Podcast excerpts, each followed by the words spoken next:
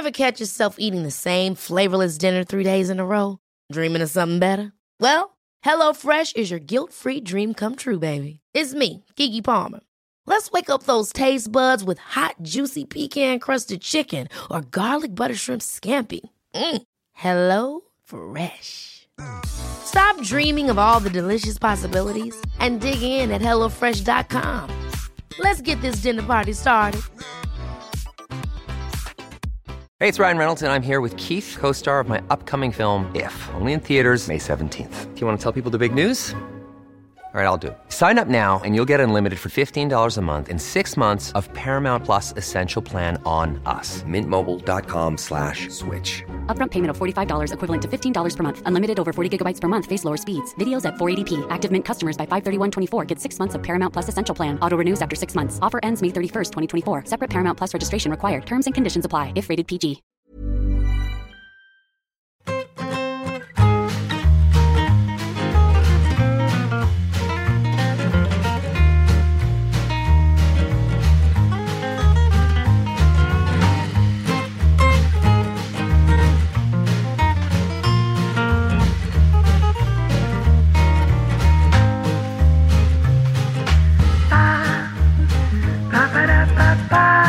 Igual esto es un poquito. Nuestra actuación ¿no- nos parece que va a ser un poquito como la de Camila Cabello. ¿En qué sentido? En el sentido de que esta cosa que no sé si habéis visto en Twitter que, que Camila se ha quejado amargamente de que, Y que no le hacían caso. de que no le hacían caso a los espectadores que iban a ver la final de la Champions, que no estaban por la actuación.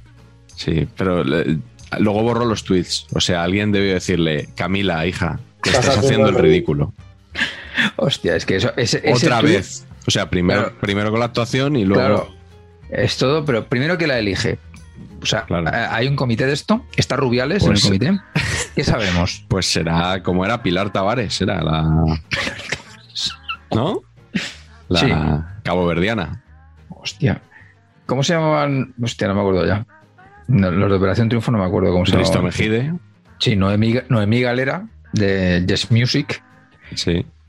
Si había en, en TV3, tío, hacían una parodia tan buena de, de OT, tío, del jurado, que eran Nasir, Nasir Reyerta, consejero delegado de Calais Music, que, Sí. era, que era David Fernández, eh, Edu Soto, El era. Ma- Mario Olivetti, y luego había otra que era Carmen Tornillos, y era siempre juzgaban lo mismo, o sea, juzgaban la misma actuación de un cantante que se habían inventado, y todos los días era lo mismo. Y oye, de verdad, impresionante. Voy a ver si lo busco. Eh, Ángel Yacer seguro que estaba en, Hombre, en, Ángel eh, con Rubiales en el jurado porque ese tío está en todas partes. Pues ha hecho una, ha hecho una, mm, esto es totalmente, esto está bastante off topic hoy. Eh, ha hecho un programa, un reality en, en TV3 que se llama El Job, que es una, y ¿El es una representación, sí, El El Job. Joblight. Eh, y que es una representación de una obra de una obra de teatro muy famosa por aquí. Sí. Y el reality es eso, es el casting de los actores y tal, y son todos actores amateurs. Y resulta que un chico que trabaja conmigo, Tony, que es un fenómeno, un director de arte, le han elegido, tío, y ha estado, o sea, ha, participado en la obra. Ha sido como very, very exciting, muy grato el programa. Pues nada, ahora que eh, en TV3 has dicho. En TV3, correcto. Entonces no, no, no lo puedo ver. No sé, tampoco es mi estilo de programa. ¿eh? Yo soy más del golazo de gol y esas cosas. Claro. O, ¿cómo se llama el de Íñigo, Carleto? El de que salía Duque. Eh, ah, ¿De qué, de de parte estás? ¿En qué parte estás? Eso sí que era el programa. Ahí sí que había televisión. Oye, Carleto ya ni se tapa, ¿eh? O sea, ya viene con la camiseta puesta y todo.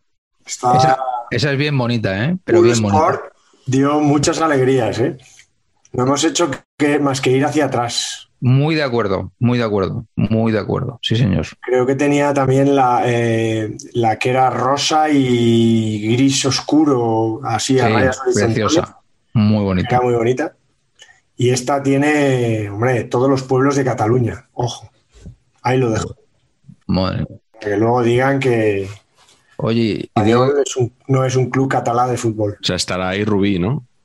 Hombre, El entrenador del Almería que, que lo llaman Rubí. Rubí, Rubí. Much- ya, ya, Rubí, Rubí, Rubí, Rubí. pero llaman Pero Rubí que, lo llaman Rubí. O sea, Manolo Lama, 50 años después, le sigue llamando Rubí a este Rubí. señor. Rubí porque era rubio. Porque era rubio, sí, porque ya de rubio le queda más bien poco, ¿no? Claro. Típico niño, niño rubio de pequeño que luego se va. Como. Carleto. Rubi, como el Carleto. El Kuman. Es todo el igual. Diego Martínez, ¿qué, ¿qué tal? Pues, a ver, yo creo que bien, que es un entrenador serio. Sí, sí, lo que pasa que siendo serios me da la, siendo serios nosotros me da la sensación de que no se anunció hace un mes, bueno, cuando echaron a, Vicente Moreno. a Vicente Moreno, porque yo creo que a lo mejor estaba esperando otro banquillo, ¿no? Un poco más reputado. No porque, yo no, lo- no porque yo no piense que el español era reputado, sino porque él lo piense. Me da esa sensación, pero vamos, todo bien. Yo creo que es un buen entrenador. En Pamplona creo que no dejó buen recuerdo. Estuvo una temporada en Osasuna y amigos míos osasunistas me dicen que, bueno, que no les, no les convenció, aunque aguantó, estuvo toda la temporada. No sabía yo que había estado en, en Pamplona, o sea, no era No, mainstream tampoco. todavía. del Sevilla Atlético, yo creo que estuvo tres años en el Sevilla Sí. Atlético y de ahí pasó a Osasuna e hizo Ah. una temporada en segunda que yo creo que empató como 20 partidos, o sea, fue Ya, ya, ya. Osasuna rey Bueno. del empate. Pues nos viene bien. A nosotros, bien. claro, para saber empatar. Pues, me, me estoy acordando el otro día de un comentario que hizo Gonzalo Miró en, en el golazo de gol, precisamente uno de mis programas de cabecera, que dijo, a mí Jürgen Klopp me parece el mejor entrenador del mundo, pero no ahora, desde que estaba en el Mainz. Wow. Yo me imaginaba a ese Gonzalo Miró echando la tarde del sábado viendo al undécimo clasificado de la Bundesliga. No, claro, no, pero ojo, que, que- que- que estuvo dos años en el Mainz antes y lo ascendió. Un año no lo ascendió, quedó ahí, creo que hasta el último partido no estuvo a punto y no, al final no. Y al año siguiente lo ascendió, o sea, supongo que esos los vio también. Sí, y, y luego des- acabó descendiendo el Mainz antes de, de que se fuera Jürgen Klopp al Borussia Dortmund. Madre bueno, mía. oye, es- esto es lo típico de decir, cuando nadie lo conocía, yo ya estaba ahí, ¿sabes? Eso. ¿quién no lo ha hecho alguna vez con un grupo, con un youtuber? O sea, habrá gente que, que dirá, yo, yo, yo conocía la libreta antes de que, de que fuera una estrella de YouTube, por Yo ejemplo. veía los cortos de Paul Thomas Anderson, esas cosas. Eso. Aquí los figuras son los que me conocían a mí antes de hacerme mainstream con este canal. Sí, señor. Esos son los figuras totales. Estás o sea, triunfando. es otro nivel. Los que te habían visto en el Plus y, y dónde más. No, ¿Dónde no, sitio eh, más? Vamos, lo digo así de claro. Otra persona en concreto, o sea, de- con lo cual llevo dos en tres semanas, apruebo perfectamente lo del spin-off y que os deje tirados. Sí. Entonces, Pues ya son más que los que han alabado la saga de los mundiales. Tengo entonces, entonces tengo razón. La- el público me da la razón. Una la de los mundiales está siendo un éxito de crítica más que de público. Sí, sí, exactamente. Pero es- eso es está bien. nuestro- Esto es nuestro cine indie. O es nuestro formato de prestigio, eso, Claro. es, eso es la realidad. Nosotros es hacemos programas con Julián López y Antonio Daimiel para luego poder darnos el gusto de hacer Es- Chile 62 e Inglaterra Total. 66. Totalmente. Vamos, no, no, no tengas duda. Es el drama esto, pero más absoluto. o sea. No, y eso pues- que hoy ya empiezo, hoy ya. eh, Empiezas claro, a verlo en color, ¿no? No, no, que hoy ya, ya conozco a gente, o sea, hay gente con la- a la que le he visto actuar en los mundiales de hoy. Bien, sí, bien, porque bien, la bien. camiseta que has puesto hoy, vamos. No, es que esto, esto es que, mm, no me- o sea, como he estado fuera, los últimos programas los he grabado tal, Mm. he decidido que en Mundial Edition voy a poner esta de Puskas que le trajo mi hermano a, a mi señor hijo y, y a tomar por saco, y fija. Sí, pero para el siguiente programa, a ver si le puedes pegar un planchadito. Bueno, eso me ha dicho Neil, me ha dicho, está un poquito así, digo, no te preocupes, tengo una audiencia muy comprensiva y Sí. no va a pasar nada. Sí, hace poco hubo un periodista que dijo muy mal eh, Lopetegui por no salir hoy en chándal. ¿Dónde está su mujer eh, que no se lo ha planchado? Uh, Eh, uh. Bueno, en casa sois tres, me da igual quién lo haga, Pero pero por favor que ese Pancho Buscas esté un poquito más ya te digo que el único, el el próximo único día. que no lo hace es el dueño de la camiseta. Pero es que a lo mejor era una camiseta de Fernando Martínez Pérez. Puscas, Hombre, Ah, eso puede Ojalá. Ojalá, jugador de Mallorca, Castellón, Ceuta, Polideportivo Ejido, Jaén, Elche, Jaén, Mar Menor. Jugadorazo, Cuidado. ¿eh? Jugadorazo. Sin haberle visto nunca, jugadorazo. Pero que es que hay alguno más, ¿eh? No... En el Palencia 93-94 también había un Puscas, José Antonio Presa Pascual. Eso es B de fútbol, me juego mi capital, ¿eh? Claro. claro. Life. Exactamente. Exactamente. Sí, Pero eso- esos, esos pusquitas, esos puscas, eh, el año, no sé si el año pasado, creo que este año en el, en el Cartagena había un, había, no sé si ya lo comentamos, había un Sí. Sí, Neskens. Neskes. un Neskes o Neskes. Neskens, no quedaba muy claro cómo que era. era que a su padre lo llamaban Neskens y él pues fue, derivando y a este es Neskes y el chaval se siente comodísimo como Neskes. Sería que se lo llamaban mal igual, ¿no? Y como la gusta, se acaba aceptando el, el mal Sí, sí. uso de... Maravilloso, ¿no? Nos gusta, nos gusta. Sí. Bueno, estamos alargando mucho la charleta del principio. El otro día Porque dije... no quiere, porque Patch Claro. no quiere ir a lo inevitable. Patch va sacando temas ahí para ver si Estoy cuela. alargando la agonía. Sí, sí. de- alargando lo que el otro día nos dijo alguien que era la charla insustancial. De, bueno, ¿Ah, sí? luego, luego hay gente que dice que esto es lo mejor del programa. O sea, Bueno. esto va en opiniones. Patch, Sí. hoy va a ser lo mejor del programa, ¿no? Porque, Es que lo que traemos hoy. bueno, va- vamos al turrón. Vamos a empezar hoy. Hoy tenemos dos mundiales: Chile 62 e Inglaterra 66, los dos, por tanto, de la década de los 60. Y el último programa en el que hablamos de varios mundiales. A partir del próximo ya, a mundial por programa. Y Wow. empezamos, ¿Cómo va a ser Carleto, por Chile 62. Un erial. Chile 62, ese mundial cuyo cartel es un- una especie de eclipse, ¿no? La, la- la Tierra eclipsada, bueno, no sé si eclipsada o, o con un satélite. Satélite, ¿no? Eso es, un- un- en vez de la Luna tiene un balón. Me encanta, ¿eh? tengo que decir. A mí me gusta mucho. Sí, sencillo, yo creo que es muy bonito.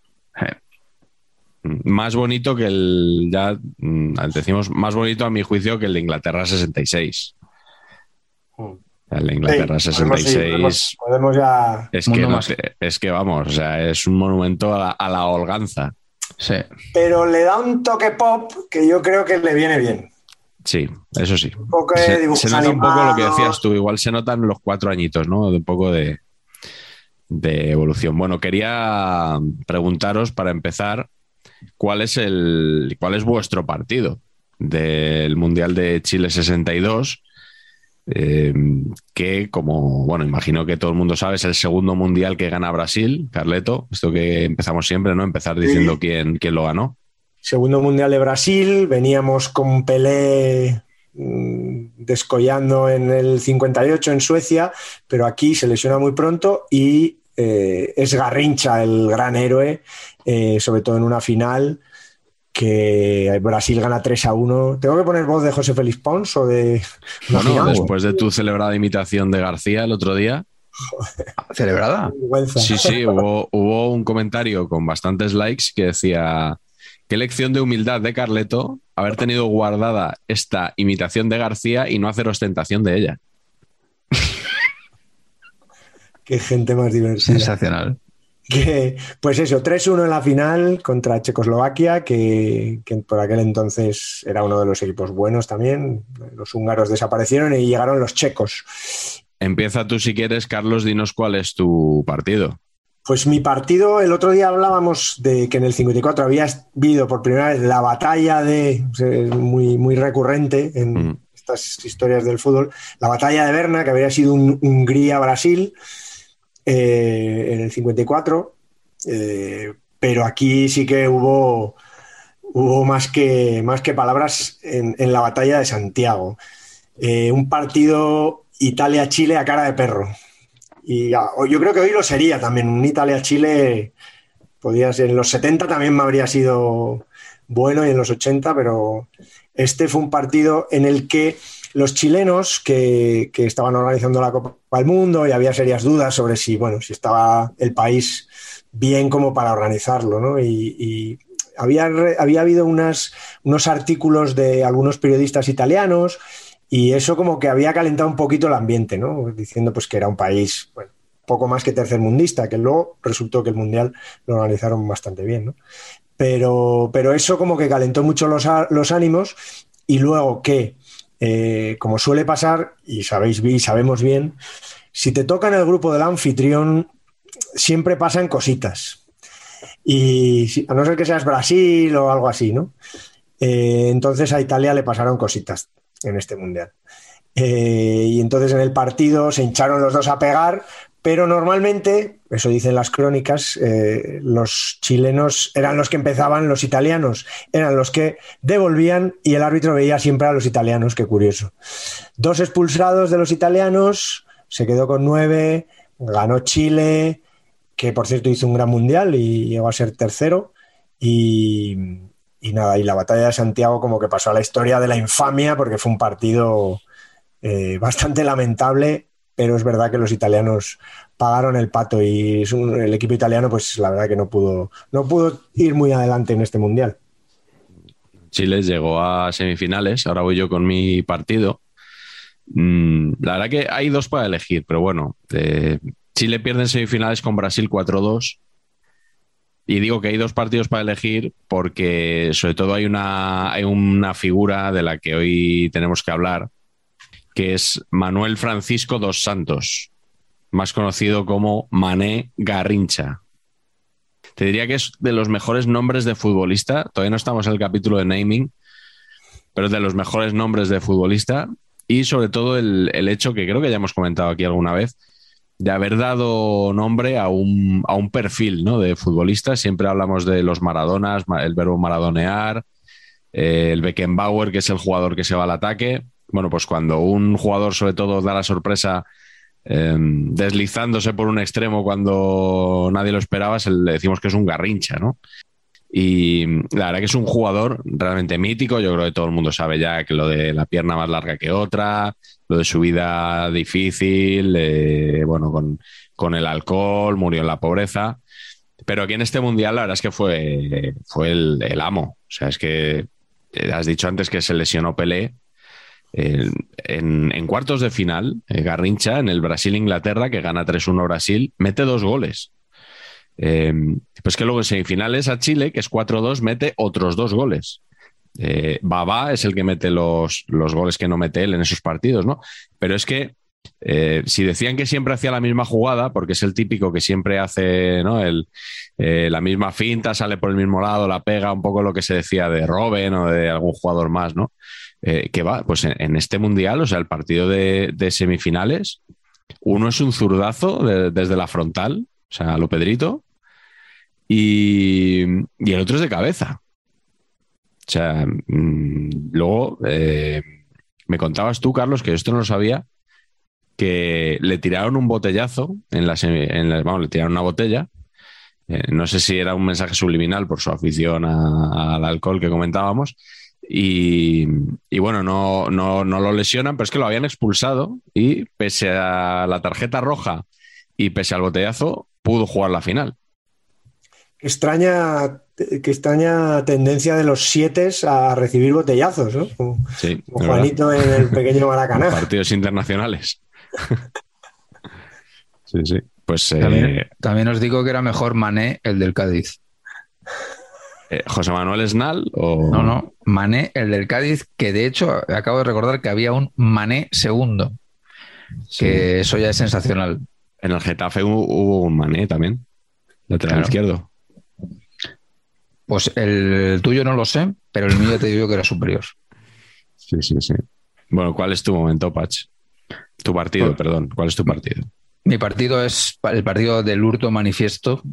Eh, que honestamente, si, hubiera estado Foto por allí, esto no hubiera pasado. Jamás. Esto es así. Eh, esto es así. Y me da mucha pena, por tanto, ¿no? Básicamente fue el Brasil 2, España 1, fase de grupos, jornada tercera y eliminación del el combinado nacional. Eh, neto, neto, me río por la emoción que le estás poniendo. estoy retransmitiendo, no, estoy retransmitiendo bien. A lo Matías Prats. Estás como en el parte, cabrón. Neto, neto. Adelardo adelanta el combinado nacional. El Pitu. No. el Pitu Adelardo. Una D en vez de B. Adelardo Rodríguez adelanta el combinado nacional y sorpresivamente falta que saca Don Pancho y presente en el lateral del área. Despeja bastante mal un jugador de Brasil y chilena sensacional de otra vez Adelardo para anotar un gol de una plasticidad inverosímil, que es anulado por rollo juego peligroso cuando el brasileño más cercano estaba a 46 metros de Don Adelardo Rodríguez. Es increíble. ¿A que sí? Es, Es- o sea, sí, lo eh, puede ver la- la- las gentes lo pueden ver. Yo, yo, es que no, no se sabe, nadie sabe que pita, porque es que no puede pitar otra cosa. no puede que- pitar que juego peligroso, pero es, pero es imposible, está lejísimos todo el mundo. Pues na- nadie, va a es- decir, nadie va a decir que pitó peligro. Eso es muy posible, eso es muy posible. Y entonces, pues luego en el segundo tiempo, Amarildo, sustituto de Pelé, igual es lo único que hizo en el Mundial, anotó dos chicharros para mandarnos a nuestro domicilio fiscal. Bueno, marcó un gol a la final también, ¿eh? Bueno, pero Menudencias. no, si no Nevero, Hay, hay que utilizar más esa, esa es que eso expresión, me- ¿eh? eso me encanta. Y es, es verdad que es verdad que lo, lo, lo piensas y dices tú, efectivamente, esto era sospechoso. ¿No? La frase esta, ¿no? ¿No os parece que una vez que No ya que no- confirmar las noticias. ¿eh? esto, hostia, tiene pinta de que no. Ah. Sí, sí. Bueno, pues eh, ya que has hablado del, del gol de Adelardo anulado, eh, creo que podríamos hablar de la selección española, ¿no? de su papel en, en este mundial. Eh, cayó en la primera fase. Eh, la verdad que le tocó el grupo en el que, bueno, con dos finalistas, le, tocó le tocó Checoslovaquia y Brasil en el grupo y perdió con los dos. Con Checoslovaquia 1-0, con Brasil ese 2-1 y entre un partido y otro ganó a México con un gol de Joaquín Peiró, que bueno, no, no nos sirvió para, para pasar a la siguiente ronda. Joaquín Peiró, que para mí siempre había sido en mi infancia el entrenador al que Jesús Gil destituyó en una pretemporada.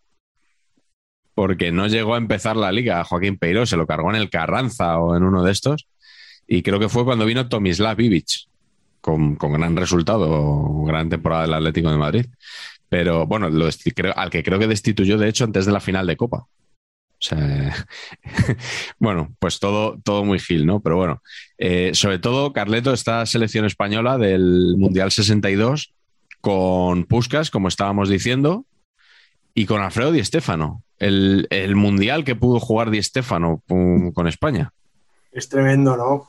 Porque mm, se lesiona, dicen que en, un- en unos entrenamientos en, en Bilbao, eh, que por cierto, esos entrenamientos aparecen, la verdad que eh, con- conforme avanzamos en la historia empieza a haber cada vez más pelis sobre los mundiales y Sí. aquí la verdad que, que ya empiezan a haber algunas. Eh, eh, en una de sus películas, en, en La batalla del domingo, eh, es, más bien una historia sobre su vida y tal, ¿no? Que, que Saeta Rubia es más una ficción.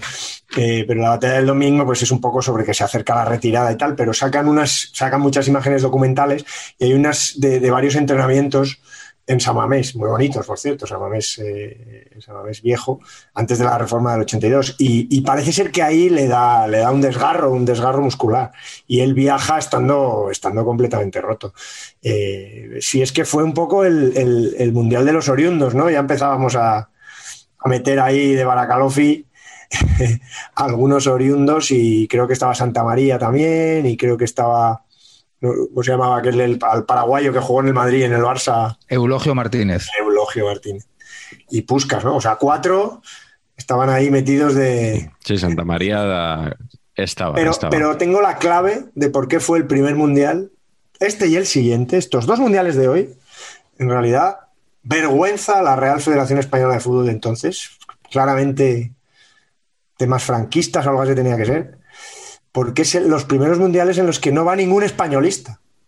Porque en los del 1934 y 1950, eliminados en cuartos de final y eliminados y cuartos clasificados, siempre hubo dos españolistas. No uno, no uno. No uno, sino dos siempre.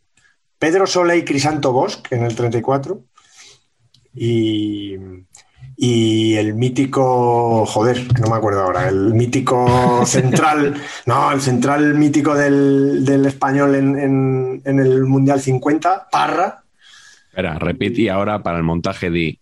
Y el mítico Parra, y el mítico Parra y el mítico Rosendo Hernández en el Mundial 50. Yo os propongo, igual os parece un poco radical, pero ante esta injusticia tan que me, me estoy ahora mismo a punto de llorar, y suspendemos el programa, o sea, en, en señal de duelo, lo paramos aquí, ¿os parece? Y ya, ¿no? Y Pach, ¿y qué pasó en el 78 Bueno, claro. Eliminados vergonzosamente, ¿quiénes no jugaron? Los dos únicos del español. Francisco. Javier González, Urrutia Pero- Cochea y su Nadie padre en usted. primera ronda. Pero no hagas spoilers, que esto, además, como no lo hemos contado en ningún programa, Claro, efectivamente. Ahora la ya no va a ver el del decimonovena vez 78. que- claro. Y no sigo haciendo porque seguro que me salen más. Yo os digo que, una vez más, vosotros dos sois periodistas, pero el investigador de verdad, sí, Pacheco Caña, que es el único que curra en serio en, esta, sí. en este triunvirato. He estado investigando, de hecho he visto en Google un libro de Félix Martialay, unas páginas, y un artículo de CIEF de unos 55.000 caracteres, escaneado, por supuesto, no, o sea, lectura en diagonal, y he llegado a la conclusión de que había un pifostio en la federación en ese momento importantísimo, o sea, que Jerry y Ruby totalmente amateurs audios. comparados con el pifostio que había aquí. Neto, neto, el señor Escartín, ex hace un informe diciendo cómo están los jugadores para que se lo encuentre su sucesor. Y no dijo chicos bien, moral óptima, precisamente, ¿no? Neto, neto se dejó el informe en un taxi. Cuentan las historias y qué casualidad que ese taxista conocía a alguien del marca. Entonces fue publicado. Ya, ya, ya, ya, ya, ya. esto fue así, ¿no? Entonces Sí, fue sí. publicado el informe Escartín, donde básicamente era de Estefano, estamos a cabo con la falange, Santa María no se puede mover y así todo, ¿no? O sea, fue un, un precursor del informe Pirri con Del el que informe dis- Pirri, disfrutamos años después, ¿no? Una Así mezcla del informe Pirri y un millón en la basura. Así es, correcto. Y una cosa que me ha gustado muchísimo, porque desconocía el concepto, yo desconocía que aquí había un dúo al frente del Combinado Nacional, que eran Hernández Coronado, seleccionador, Sí. y Elenio Herrera, preparador. Ojo al Sí. concepto, ¿no? Era un poco Peterman Cos, ¿no? Sí. Peterman Chuchicos. Un poquito, un poquito. Pero me gusta mucho que. Dos cosas. Número uno, que esto lo he leído en la cosa esta de, de CIF. Que cuando iba a traer Hernández Coronado a Elenio Herrera, en el marca se publicó. Si se ha querido buscar para entrenar a la selección española al hombre más desacreditado, la puntería ha sido sensacional. Clac. Qué Y manera. número dos, que claro, como eran Hernández Coronado y Elenio Herrera, al dúo se le llamaba los H3C, que es fino, fino, ¿eh? H3C. Elenio Herrera, Hernández Coronado. Tres H y una C. Maravilloso. O sea, sensacional. HHHC. H3C, en rollo, ¿sabes? H2O. Bueno, bueno, maravilla. Ah, como una fórmula. Claro, claro, maravilla. Maravilla, o sea, Esa sensacional. sí era la época dorada del periodismo. Ahí estamos. Sí, Y sí. no ahora. Desde luego, se ha perdido mucho. Joder. Eh, ya, ya no sé ni por dónde seguir. Eh, ¿Qué os parece Claro. que elijamos el mejor momento, el momento favorito de, No, de hombre, pero uno? Es verdad que había buenos futbolistas, que no hubo suerte, que y que nos robaron contra Brasil, que tampoco nos habría valido, yo creo, el empatito, pero pero para casa como siempre. Bueno, empezó- ahí empezó, empezamos ahí a, a- a ir para casa también. Nos habíamos clasificado también un poco de aquella manera, ¿no? Creo que, que habíamos ganado a Gales y a Marruecos. Sí, sí, sí. De hecho, mm, esto enlaza con, bueno, lo que es mi momento del Mundial, no es mi momento, es una circunstancia curiosa, que es que por segunda vez seguida en el Mundial no hay ningún equipo eh, africano ni asiático.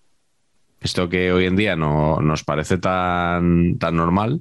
¿Y para Pues- qué? Me pregunto yo, ¿qué más da? Bueno, pues porque los mundiales al final yo creo que lo bonito es jugar Sí. contra equipos contra los que no juegas habitualmente y que sean de otras partes del mundo, ¿no? Y Si luego en, en el siguiente mira lo que pasó. ya, en el siguiente, bueno, sí. Cuando Italia se clasifica para los mundiales. Cliffhanger, cliffhanger. Pero sí, España le ganó en la repesca. Había, había repescas por continentes. Entonces Marruecos se la jugó con España y perdió, eh, que marcó Luis del Sol en, en Casablanca, en el, en el partido de ida 0-1 y luego en el, en- en el de vuelta creo que fue 3-1. Y luego hubo otra repesca que fue Corea del Sur, que perdió con Yugoslavia, como, bueno, como bien sabéis, ¿no? Y entonces accedió, accedió Yugoslavia al... Y curiosamente, Patch, el seleccionador de España en estos partidos de repesca no era Elenio Herrera ni era Hernández Coronado, era Pedro Escartín. Claro, que es el que hace el informe luego. que es el que lo hace todo en España. O sea, es un hombre que ha sido entrenador, jugador, árbitro, periodista. Yo creo que no le falta nada, ¿no? Reglamentarista, Reglamentarista ahí, como vemos. el mundo. El Mundial Defensivo. Esto, Bueno, Esta bueno. es una joya sensacional, ¿no? Sensacional. Tengo otra, ¿eh? ¿Por qué no consultaría eso, Clemente? Mira qué título. ¿Qué pone? ¿Qué pone? Lo, de Brasil Mundial, fue así. lo de Brasil fue así. Punto suspensivo. Eso Titulazo. es, eso es un incunable, ¿eh? Mi padre, que en Gloria esté, eh, que era un friki importante, pero bastante importante, tiene, te lo tengo que buscar, tío, un reglamento de Pedro Escartín, y entonces se fue un día a la feria del libro a que se lo firmara don Pedro, con un dibujo hecho por él, mi padre era ingeniero de caminos, pintaba de la hostia, un dibujo hecho con él de una situación teórica de fuera de juego, para que le dijera a don Pedro si eso era fuera de juego o no. Qué. ¿sabes? O sea, ahí con dibujitos y tal, y es una joya. Entonces, la dedicatoria de Escartín es algo así. Para Julio, en la certeza de que, como él, pienso que esto no es fuera de juego. No me lo puedo ver. Qué maravilla. Sensacional. No me jodáis que hemos ido a peor, que es que ahora miramos las cosas en la Wikipedia. En lugar de ir a, a la feria A la del libro, feria del libro, a que te por favor, Menos mal que hay autores que siguen, que siguen Que yendo a la Feria del Libro, ¿eh? a resolver dudas. Patch, Ah, tú, sí, sí, sí, sí. Habéis resuelto dudas, ¿no? sí, Patch, Yo- tú, tú vuelves eh, esta semana Yo- con Piti Hurtado. Yo vuelvo con Piti Hurtado para hablar del deporte de moda, el baloncesto. Eso decía, eso decía García, ¿os acordáis? El Sí, lo- deporte de moda. Luego fue el fútbol no sala. el fútbol sala. No, no, pero primero fue el baloncesto. y Primero fue el sala. baloncesto. Sí, sí, sí. Oye, ¿es verdad que ahora te llaman Piti, Patch? Hostia, qué bueno, macho. Que ahora te. ¿No? Igual es que de- has pasado tanto tiempo ya con Piti que te confunden con él. Nada, que en el primer borrador de la invitación que manda la editorial ponía firmarán los autores Juan Manuel Hurtado y Antonio Pacheco, entre comillas, Piti. Ahí lo tenéis. Debo, debo decir que hay una más divertida con tu nombre, que es la cuando nos mandan las primeras pruebas de, de saber y empatar. Nos mandan la. Bueno, la- no es la portada, es la, la página donde figuran en el interior los nombres de los autores, ¿no? Y ponían Miguel Gutiérrez, arroba la libreta, y Antonio Pachecho. Pache- Pachecho me, pasa, me pacha mucho. me pacha mucho Pachecho, sí. Mucho. Es- Pachinku. sí, se te va el dedo ahí, ¿no? O sea, al, al teclear se, se va, mete una H de más. Yes. Bueno, ¿cuál es tu momento, Patch, de, de este Mundial de Chile 62? Pues mi momento es un poquito el inicio. Eh, porque básicamente este mundial se lo lleva Chile en, dura competencia con Argentina, porque tocaba América. Y entonces un tal Raúl Colombí, que era el que defendía, defendía la posición de Argentina ante la FIFA, dijo, podemos hacer el mundial mañana mismo, lo tenemos todo. Y entonces Carlos Ditborn de Chile contestó, porque nada tenemos, lo haremos todo. Oh, eso parece ¿Eh? como de frase de Lillo, ¿eh? Sí, es tan delillo que está, esto, lo mitiquísimo es que la pusieron por lo menos en un marcador en, en el Mundial. O sea, debajo del marcador ponía la frase. Y se lo dieron a Chile. Y el meritazo que tiene Chile aquí es que dos años antes del Mundial hubo un terremoto, pero. O sea, De los que hay eh, en Chile. 9,5 Richter en Valdivia, 1.500 muertos, 2 millones de afectados, y decidieron que iban a reconstruir el país preparando el Mundial. O sea, que iban a dar trabajo para ir colocando y no sé qué, no sé cuántos. Y, joder, me parece una fuerza de un país alucinante para poder hacer esto. Es verdad que redujeron sedes, que se quitaron dos sedes de en medio, que solo se jugó en 4 o 5, pero, joder, me parece un, no sé, me parece admirable por parte de los chilenos el haber hecho esto. Mm, Creo sí. que hubo movida con Argentina que querían, querían Sí. organizarlo ellos al ver qué tal, y que luego Argentina se pegó otra, otra cagada eh, en el Mundial, o sea que no se clasificó para la siguiente. Como España, vamos, que no Sí. es por faltar. Sí, En, en Chile, además, creo que no contaban tampoco con que le- su selección llegara muy lejos. Y la semifinal contra Brasil estaba previsto jugarla en Viña del Mar y la cambiaron a Santiago de Chile, así como de un día para otro. Ahí estamos. Bueno, y Carleto, ¿cuál es tu momento?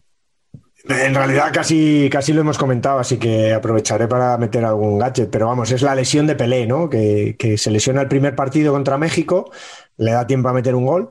Luego le pasó lo mismo al siguiente mundial, también le dio tiempo a meter gol, o sea que el hombre metió goles en todos los mundiales que jugó. Eh, por algo para mí es el futbolista más mítico de todos los tiempos. Eso algún día también hablaremos igual en algún otro capítulo sobre listas de mejores futbolistas pero para mí no hay nada más mítico que Pelé, nadie más mítico que Pelé, precisamente por su participación en los mundiales, ¿no?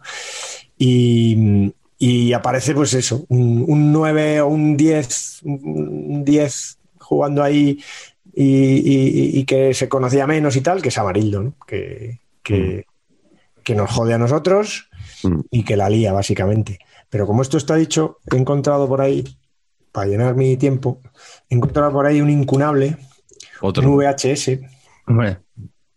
Con la película oficial del Mundial 62. Casi nada. Uno de estos que habréis hecho todos, uno de estos viajes al, al HMV en noventero de principios de este siglo. Y, es una pena porque las películas del, oficiales de todos los mundiales, que se empezaron en el 54, eh, están muy poco vistas. Eh, y en algunas de ellas eh, por ejemplo, esta, yo tengo esta y la del 54.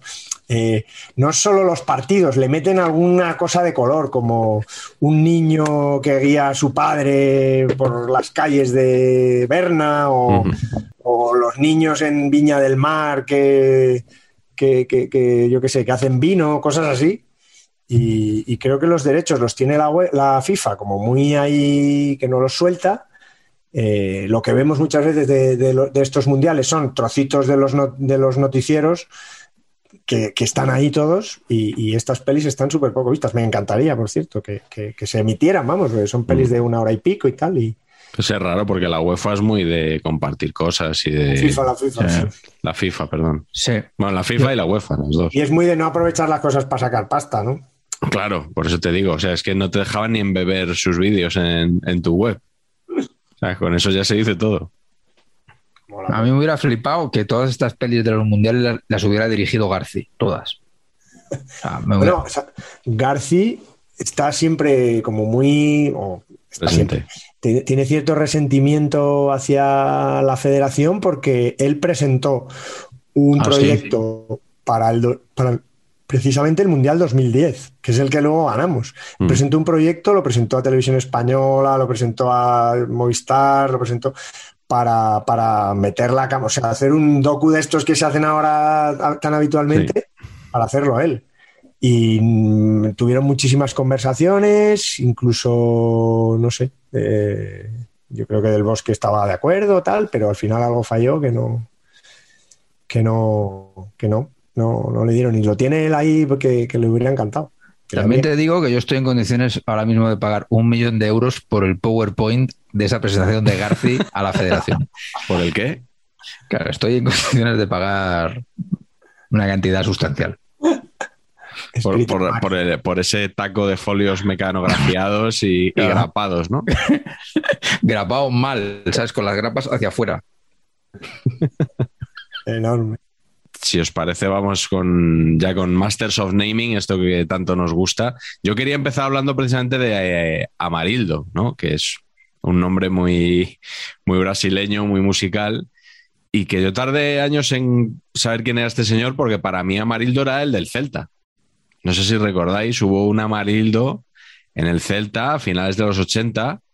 Bueno, me acuerdo. Eh, delantero, sí, sí delantero robusto que se fue a la Lazio, jugó a la Lazio, creo que jugó una temporada en, en Vigo, la ciudad de, tan denostada por, por Carleto, y luego volvió y jugó en el Logroñés, también una temporada, no le fue muy bien en Italia, y compartió, bueno, fue discípulo de David Vidal en el Logroñés, brevemente, porque fue destituido, creo, esa temporada David Vidal. Injustamente. En las gaunas. ¿eh? Salvo, acabó salvando al equipo Carlos Aymar, entrenador del que yo creo que algún día habrá que hablar aquí, dedicarle un, ratillo. Bueno, pues eh, Amarildo, ya lo ha dicho Carleto antes, era el héroe inesperado de Brasil. Eh, y para mí fue un poco el esquilachi de, de ese equipo, ¿no? Porque era, era un delantero bajito y fue el, eso, el, el, el héroe inesperado y jugó en Italia también 10 años. Y ganó un Scudetto, pero no lo ganó con el Milan, lo ganó con la Fiorentina. Que, que bueno, que ya, ya tiene mérito. Así que bueno, ese es, ese es Amarildo, que desde luego tiene, tiene un nombre muy brasileño y muy musical. ¿Quién es el vuestro? ¿Quién es eh, vuestro primer Master of Naming de la noche, Carleto? No, hombre, yo, hay, hay que destacar a dos Bobbies. O sea, Inglaterra que todavía seguía ahí intentando pasar, pasar las, las eliminatorias. Por lo menos eh, aquí yo creo que, que dieron un. Por lo menos llegaron a, a cuartos, a octavos, ¿no? A cuartos. A, a cuartos. A cuartos de final, pero seguían. Los inventores del fútbol seguían seguían un poquito atrasados, ¿no? Sobre todo en la consideración que tenían del fútbol del resto del mundo.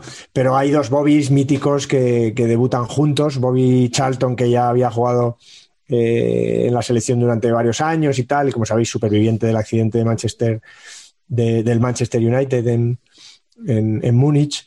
Eh, y a él se le unió el otro Bobby, el otro Bobby Moore, sin el cual probablemente no, no hubiera sido lo mismo, no habría sido lo mismo evasión o victoria tampoco y, y, Bobby Moore era, era, un, era un medio, medio defensivo, luego se reconvirtió a central, pero sobre todo medio defensivo, le ponían en la banda, pero era un tío muy seguro y era un tío guapete, rubio. Y uno guapete rubio y el otro calvo del todo, pues hacían una pareja, una pareja que aquí estaba calentando motores, pero que ya, ya empezaba a funcionar. Los Bobbies. Los Bobbies, sí, señor. Eh, que, que, son, no son los policías esos que se encuentra uno por, por Inglaterra, ¿no? Eh, Roberto sí. Gómez. ¿Ibas a meter a Roberto no, Gómez? No, no, no, no, no, no había pensado. Había, o sea, por supuesto he pensado en Roberto Gómez al hablar de Bobbies, pero no, no, quería decir, no quería decir nada de él. Ah, sí, iba a decir una tontería. Eh, ¿Estamos seguros de que se dice Bobby Moore y no Bobby Moore? Moore. Es Moore, ¿verdad? Moore, yo creo que sí. Sí, sí, sí. Pero toda la vida hemos dicho Moore en, en Moore, España. Sí, Lo sí. mismo a Roger Moore, Roger que a Demi Moore. Moore. Que a Ángel Moore. Que a Ángel Moore. Ángel Moore, por cierto, que el otro Correcto. día nuestro amigo Frichu Justas dejó una pregunta, dejó una pregunta sportinguista en su Twitter y dijo: ¿Qué sportinguista había disputado cuatro mundiales? ¿Qué jugador que había pasado por el Sporting había y era Ángel Moore de masajista, que había sido jugador del Sporting. Uf, así es. Eso, eso, eso, es ir a pillar, es ir a pillar, ¿eh? Eso es ir había a pillar. sido masajista cuatro mundiales. Eso es mucho nivel, ¿eh? Es ir a pillar. Mucho nivel. Sí, sí, sí. Pats, tu primer Master of Naming. Mi primer Master of Naming es un centrocampista de la selección brasileña llamado Zócimo. ¿Cómo? Zócimo Alves Calazáes, nombre artístico Zócimo. Y la pregunta es, ¿era mejor Zócimo o Onécimo? Esto tendríamos que, tendríamos que debatir bastante. Eh, no sé, me parece que es el sueño de cualquier ceceador, ¿no? Este, este... Pero se diría, se diría sósimo o algo así, ¿no? Bueno, yo veo dos zetas y digo zócimo. Ya, pero Entonces, no sé, ciciño, por ejemplo, que aquí le llamábamos ciciño, es sisiño. Sisiño, bueno, pues entonces, ya, entonces aquí pero en España sería zócimo. y luego formaba pareja en el mediocampo con Cito, o sea que eran Cito y Zócimo. Que también te digo que no, que quiero decir que están en el circo Ralui ahí haciendo la gira, ¿no? De, ¿no? de dúo cómico y, y, te funcionan perfectos. Cito y Zócimo, Cito y Zócimo, za, za, za, za, za, za Cito y Zócimo, ¿no? Se, se recuerda un poco al sketch de Monty Python, ¿no? De la vida de Brian, el que empieza a cecear después del de, de tema de Pijus Magnificus y tal. No lo tengo trabajado, perdón. ¿No? No, no lo tengo en mi archivo mental. Si no, te lo imitaría ahora con gusto, pero no. vale, vale. Bueno, seguro que muchos, muchos espectadores saben de, luego, de, de qué estamos hablando. En el mismo pack voy a meter al guardaballas de la selección que se llamaba, leído en castellano carpeto betónico, Gilmar. Hombre. Como Precioso. los especialistas en vender su vivienda, si usted quiere vender su vivienda con tranquilidad, confíe en Gilmar. Gran inmobiliaria. Por cierto, ¿sabes de dónde viene Gilmar? Gilmarín, supongo. No. ¿No? Es que yo también pensaba eso. ¿Y es? No, tiene, no es Gilmarín. Lo leí en el libro de Iván Castelló. Es... No recuerdo exactamente por qué era Gilmar, ah, pero, pero, no, no era Gilmarín. por Gilmarín. que todos lo pensamos, nos hacemos los listos de ah, esto viene por Gil Mari. No, no viene por ahí. Voy yo con el siguiente nombre, si os parece, que yo diría que es el ganador del balón de oro más desconocido que hay. No sé si, si me compráis la idea, pero si no es el más desconocido, empata con el siguiente, que es Josef Masopust, el, bueno, la estrella de, Checoslovaquia, la Checoslovaquia finalista de, este mundial, que tiene un nombre de escritor de, de novelas así como de, encerrar una vida interior un poco atormentada, ¿no? Masopust. Sí, es como que me han atizado aquí mal. Madre mía, Maso, para, hacerte el intelectual dices, no, es que yo estoy leyendo las obras completas de Masopust. Dices, madre mía. Bueno, pues eh, él ganó el, el, balón de oro precisamente este año 62 por el Mundial, porque, por supuesto, en aquella época eh, faltaban aún 30 años para que jugadores nacidos fuera de Europa pudieran optar al premio. Entonces, pues seguramente lo habría podido ganar Garrincha, pero bueno, pues lo ganó Masopust, que eh, es de, la estirpe de los centrocampistas elegantes. Yo alguna vez leí alguna comparación con, con Zidane, no sé si si afortunado o no. Evidentemente no, no le vi jugar y no lo sé. Y la primera vez que yo oí hablar de, este hombre mm, fue un artículo de Segurola sobre Pavel Nedved, que si no me equivoco es el otro checo ganador del Balón de Oro. No creo que, no creo que haya más, ¿no? No, no se me viene a la cabeza. Skurabi no, no lo ganó Skurabi, ¿no? No, ni Radek Pavel tampoco. No, no lo ganaron ninguno. Y, y, bueno, pues eh, este hombre más opust si jugara hoy en día, pues habría hecho una carrera en la Juve probablemente como la de Nedved, pero en aquella época lo que fue es una leyenda del Dukla de Praga. Estuvo mil años en el Dukla, ganó mil ligas y, se retiró y luego entrenó allí. Bueno, pues, pues el típico jugador de, la Europa del Este que esos años hacía, hacía toda su carrera ahí. Muy bueno. Te retomo yo porque en mis namings. Por cierto, tengo que decir que, en el Mundial pasado dije, me tiré de un tópico ya muy, un fallo tópico, que es que Yalma Santos, que era naming master del, anterior mundial, jugó también este mundial y, dije que era el padre de, de, Yalmiña y es uno de esos errores no por repetidos menos... Un falso amigo. Sí, porque Yalmiña era, es verdad que su padre era eh, un Yalma y un Yalma jugador, pero era Yalma Díaz, un defensa internacional también brasileño, pero no era el mítico Yalma Santos. Teníamos dos opciones, cambiar la Wikipedia para que pareciera que llevábamos razón o admitirlo Hacerlo de memoria, claro. Y, las cosas se hacen de memoria. ¿Y qué hacemos? ¿Devolvemos un, super thanks como penitencia, os parece? O... super thanks, super thanks. Opción, opción, gracias, por favor. ¿Cómo estaba ahí, eh, Miguel? Oh, menos, mal, o sea, si no lo decimos, igual nos vamos de vacío de este programa. Se, nos pasan 1.500 euros, ¿sabes? claro, claro. Ya por fin podemos decir que la monetización de Saber Empatar está no despegando, pero mm, amenazando con que algún día puede despegar. Pues eso, botoncito aquí nos y como dice, como nos han dicho algunos, dice, venga, chavales, para unas cervezas, ¿no? Un poco lo de cuando venía el técnico de la tele a, casa, que tu madre le daba ahí 300 pesetas y le decía, para un café. Pues, claro, exactamente. Pues un poco es, la idea. Perdona, te he interrumpido, Carlos. No, no, no. No despegamos, saltamos para abajo, como dice mi padre de algunos delanteros. Exactamente. Se Muy de rematar ese de cabeza si salta para abajo. Pues nosotros igual. Eh, bueno, tirando un poco de balones de oro, hay otro que sería, eh, yo creo que empatado con Masopus, si no es el menos conocido, ahí estará también. Porque representa un poco el afrancesamiento de una selección que lo fue todo en el 54, que fue perdiendo punch y que ahora retoma un poquito el, el aire. Patch nos habló de esos nombres míticos magiares, de los de los Mighty Magiars, de los todopoderosos Magiares, de, que eran unos nombres maravillosos, pues aquí los tíos se afrancesan un poquito, porque Florian Albert o Florian Albert, que era el, el, 10 de ese equipo, era un jugador. Físicamente es verdad que se parece a Sergio Busquets, pero, pero jugando era de otra manera, no era tan defensivo, era un mediocampista que le pegaba con las dos piernas, metía muchos goles. Del mito del Ferenbaros, pues ganó el balón de oro en el 67, o sea que aquí ya era el líder del equipo, pero tuvo unos años buenos donde Hungría siempre ha sido, siempre ha sido potente. Pero es que había otro, otro futbolista de los mejores que ya había un poquito más veterano, que también a mí me suena un poco afrancesado, no sé si por, por Vichy, pero es eh, Lajos, que eso no es afrancesado en absoluto, eso es mítico magiar. Lajos Tiki, Tiki o Tixi. Y, con esos dos afrancesados de, los húngaros me, me, quedo yo en estos Masters. Sí, sí, la verdad que no pega mucho, ¿no? Eh, Albert y Tichy. sí, sí. O belgas, ¿no? Sí, había un, había un belga en, el Newcastle en los años 90 que era Philippe Albert. ¿Belga o era suizo? Eh, Philippe Albert era, era belga. Me suena belga, sí. Era un, era un central así como muy exuberante, iba mucho para adelante y a veces jugaba en el centro del campo. Sí, sí, sí. A veces con bigotito. Con bigote, sí, eso es. Mm.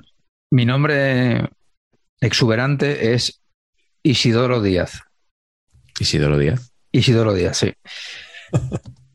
¿Cómo estoy aprendiendo esto de los cebos? Eh? Es que, de verdad, yo alucino que no tenga aquí un contrato multiaño por parte del el primer palo para incorporarme de inmediato a su equipo de tertulianos. Yo es que lo flipo, de verdad. Bueno. ¿Por qué Isidoro Díaz? Por, por su naming sobrevenido. Isidoro el Chololo Díaz. El Chololo. Chololo muy superior al cholo, por tanto, al tener una sílaba más, mucho más sonoro, mucho más potente. He estado investigando una vez más y resulta que chololo, según el diccionario de americanismos de la lengua española, es hombre o mujer con los que se tiene confianza. Mm. ¿Y eso dónde te lleva? me lleva a que Chololo Díaz era un, centrocampista mexicano que jugó tres mundiales y que lo más grande para mí, que me parece un dato histórico que vale la pena todo el programa solo por este dato, que es que el último, que es México 70, lo juega siendo alcalde de su pueblo, que es lo máximo. O sea, en 1968 se presenta a las elecciones de Acatlán de Juárez, que era su pueblo, las gana y el tío sigue jugando en primera división y va al mundial siendo alcalde de su pueblo. O sea, imagínense ustedes a Martínez Almeida como extremo derecha del Combinado Nacional. O sea, sería, ¿no? Haciendo vestuario con Courtois. Ahí está, con, con Tibú. ¿Tibú o Tibó? No lo sé. Oye, el tema placa, ¿cómo lo veis? placa, placa. Bueno, yo creo que el Atlético igual no eligió el mejor criterio. Eso, ahí, exacto porque igual no tenía que haber sido algo objetivo, tenía que haber sido, bueno, de los que pasan de 100 partidos hacemos una selección o algo así, ¿no? Y, además, yo creo que lo que mola eso es ir haciendo, ¿sabes? Me lo invento, 10 cada año. Mm. Entonces, en la en Class of 2022 son Solozábal, eh, el otro y el no sé qué, no sé cuántos. Radek Babel. Radek Babel, y, Sergio Marrero. Eso en el, en el español, eh, Carleto nos vas a contar ahora cómo funciona, estoy seguro. las puertas, las puertas es un desastre. Las 100 puertas, y claro, cuando lo haces, los futbolistas más recientes al final son los que conoce la gente, aunque lo hagas por votación popular, aunque lo hagas por votación popular y mezcla que por votación popular, Yo, yo no lo haría porque los jugadores de décadas atrás es que quedan absolutamente oscurecidos pero siempre hay una tendencia a valorar más lo último, aunque no se hizo por votación popular lo del español, o no se hizo solo por votación popular. Eh, siempre tiendes más, ¿no? Los de los años 30, ¿quién se acuerda de ellos, pobre gente? Los de los 40, los de los 50, el que jugó 100 partidos. El que fue al Mundial 50, ¿quién se acuerda de él? Crisanto Bosch en el 34, pues luego fue, la, pues, luego fue el padre de la secretaria que estuvo 50 años, María Bosch, pero si no, nadie se acordaría de él. Yo estoy contento porque entro por la Carlos Castelli, pero imagínate que te toca la Víctor Sánchez, el drama. Te diría que hasta Castelli, mm, cuidado, porque estuvo tres años, o sea que tampoco, ¿sabes? Es más, ahí nos tiramos el pisto. Pero seguro que hay gente que ha jugado mucho más, que ha sido seguro. Pero bueno, es un poco el peaje de estas cosas, sí, es verdad. Bueno, para acabar este mundial, eh, quiero que vosotros, como expertos en camisetas, me resumáis un poco lo mejor y lo peor de, del aspecto camisetil aquí, del aspecto textil. Eh, ¿Quién quiere empezar? Para acabar de divagar ya lo, lo más gordo. ¿no? Sí, pero a la gente le gusta el tema de las camisetas. Yo es que reconozco que, que me pierdo un poco.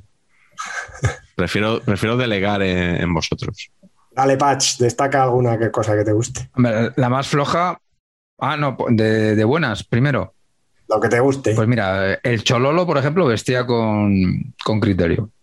La de, Bueno. México, la de México de este año, interesante. Escudaco gigantón, cuello pico tal. Verde- el verde blanco este a mí siempre me ha interesado. No sé, bien, bien. Sí, del el ribetito trabajado, ¿no? Ahí burdo, Eh, ahí. Y en la, y en la manguita aquí, ¿sabes? El ribetito Sí. aquí, manguil. Todo bien. Grande, grande. Sí. Yo que me, que yo que me haya gustado y que creo que ahí empezó moda es, eh, yo creo que ha habido siempre eh, un, un estilo de camiseta italiana que ha sido casi un polo, ¿no? Un polo de vestir, ¿no? Más o menos brillante por el textil, el, el- el sintet- la tela sintética, pero entonces, claro, entonces sí que era un polo casi de rugby de los que ya tampoco se llevan ahora, ¿no? De los de, de los, de los años 80. Y, y Italia jugaba con unos polazos, o sea, unos polos maravillosos con el escudo, pero con botones, pero de los que se ven gordos, o sea, Los que abrigan. Muy, muy guapas. Yo creo que ahí inició Italia un camino maravilloso hacia sí. la camiseta polo Que Chile era de manga invierno. larga. O sea que Chile Claro. era, era invierno en el Claro, mundial, había Claro, que claro, no. abrigarse bien. completamente, absolutamente bien explicado. Podemos entrar aquí en la disquisición de que las camisetas elegantes son todas las de manga larga. O sea, aunque ahora no se lleven o eso, pero, pero vamos, donde esté una camiseta de manga larga, yo Sí, soy tío, pero, pero para jugar, yo con manga larga, tío, no, no me gusta nunca, tío. Y en, en los, en los días de mucho frío jugábamos con manga larga, eh, uf, está incomodísimo todo el rato. O sea, yo, yo, yo yo no con, o sea, igual. con mucho frío jugaba manga corta y guantes. Yo he sido, de- vamos, yo he sido siempre más de, de- de- que más cómodo con la ropa de entrenar que con la ropa de jugar.